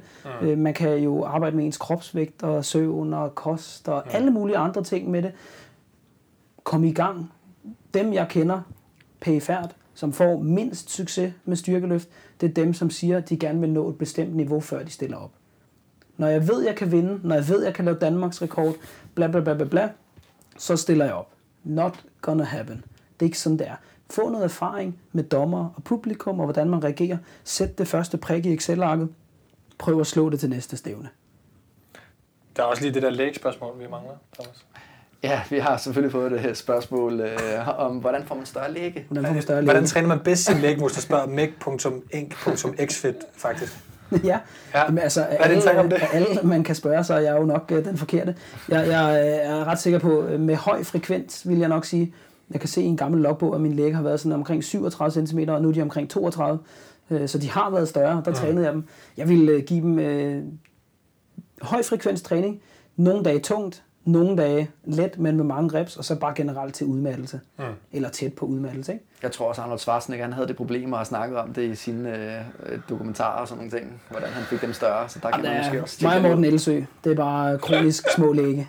Det er uduligt, Det kan være, det var lidt øh, et øh, drillespørgsmål. og det var det højst sandsynligt. Vi har talt lidt om, hvor man kan, kan finde dig henne, men hvor kan man finde dig henne? Kan du lige komme ind på det igen? Det simpleste er vel uh, Maxer.dk, der ligger masser af videoer. Og det med artikler 3x, eller hvordan er det med, med noget? et enkelt X, M-A-X-E-R. Og Er det kun øh, 1x? Kun et enkelt. Okay, fair. Der kommer sådan en adult version. med Med triple 3 X. x det var det, du tænkte på. Men øh, det ved jeg ikke, om den, øh, den, det bliver næste, næste projekt. det må vi se, hvordan det er. Der er jo nogle sådan nogle øh, pornofilm, hvor Jamen, Jonas det, vil gerne lave en podcast øh, omkring det, så du ser bare til, så kan jeg lave Jeg synes, porno er et spændende emne. Det synes Jamen, det kan jeg da godt forstå. Ja. Der er også et eller andet psykologisk omkring det der med folk, der misbruger sådan noget. Det var ellers, øh, det, så har jeg udgivet en bog, som øh, vi ikke har snakket så meget om i dag, men øh, som hedder Stærk, Ja. hvor øh, det jo blandt andet handler om at øh, blive stærkere i squat, bænk. Altså, min fordom ville være, at det er bare den danske version af Starting Strength, så hvorfor skal jeg det læse er den? det absolut ikke. Øh, I modsætning til Starting Strength, så tager den jo nuancer med, og øh, du lærer en masse omkring teknikken i både tekst og billeder. Der er et kapitel omkring, hvordan man bliver stærkere i teori, nogle af de ting, vi har talt om i dag, om mm. det mentale aspekt omkring kosten, øh, og give slip på restriktioner omkring kroppen og bevægelse. Der er mange, der er meget bange for at lave forskellige øvelser. Ellers så kan man fange mig på Instagram eller Facebook, øh, Jakob Bermann, og jeg er sikker på, at, øh, Jeg vil ikke have links op og sådan nogle ting. at øh, der kan komme nogle links at trykke på det ene eller andet sted. Ja, det. Fedt, mand. Ja, og så skal vi huske at sige til vores, øh, til vores lytter derude, at øh, man kan finde os på tier.dk, hvor man jo kan støtte os med, jamen, det kan være 1 krone, det kan være 6.000 kroner, hvis man har lyst. Det er måske lidt meget. Per episode. Per episode. det, man skal nok lade være med at 6.000. Det ville være rimeligt, synes jeg. Er rimeligt med 6.000? Ja. ja. Hvis man har pengene til det, øh, hvis dronning Margrethe for eksempel øh, lytter med, så må hun jo gerne give 6.000, det skal hun have lov til. Men det kan man i hvert fald gøre, man kan finde os på, på Facebook og iTunes selvfølgelig. Og øh, jamen, så vil vi gerne sige tak til, til dig Tak fordi I ville komme. her på Gammel Torv, Nytorv. Gammeltorv. Ja. Jeg kunne måske indskyde, og så Ja. ja. har jeg jo også en podcast, Stærkere Nå, Smertefri, jeg får sagen, den skal vi også lige have. omkring øh, ja, træning. Ja.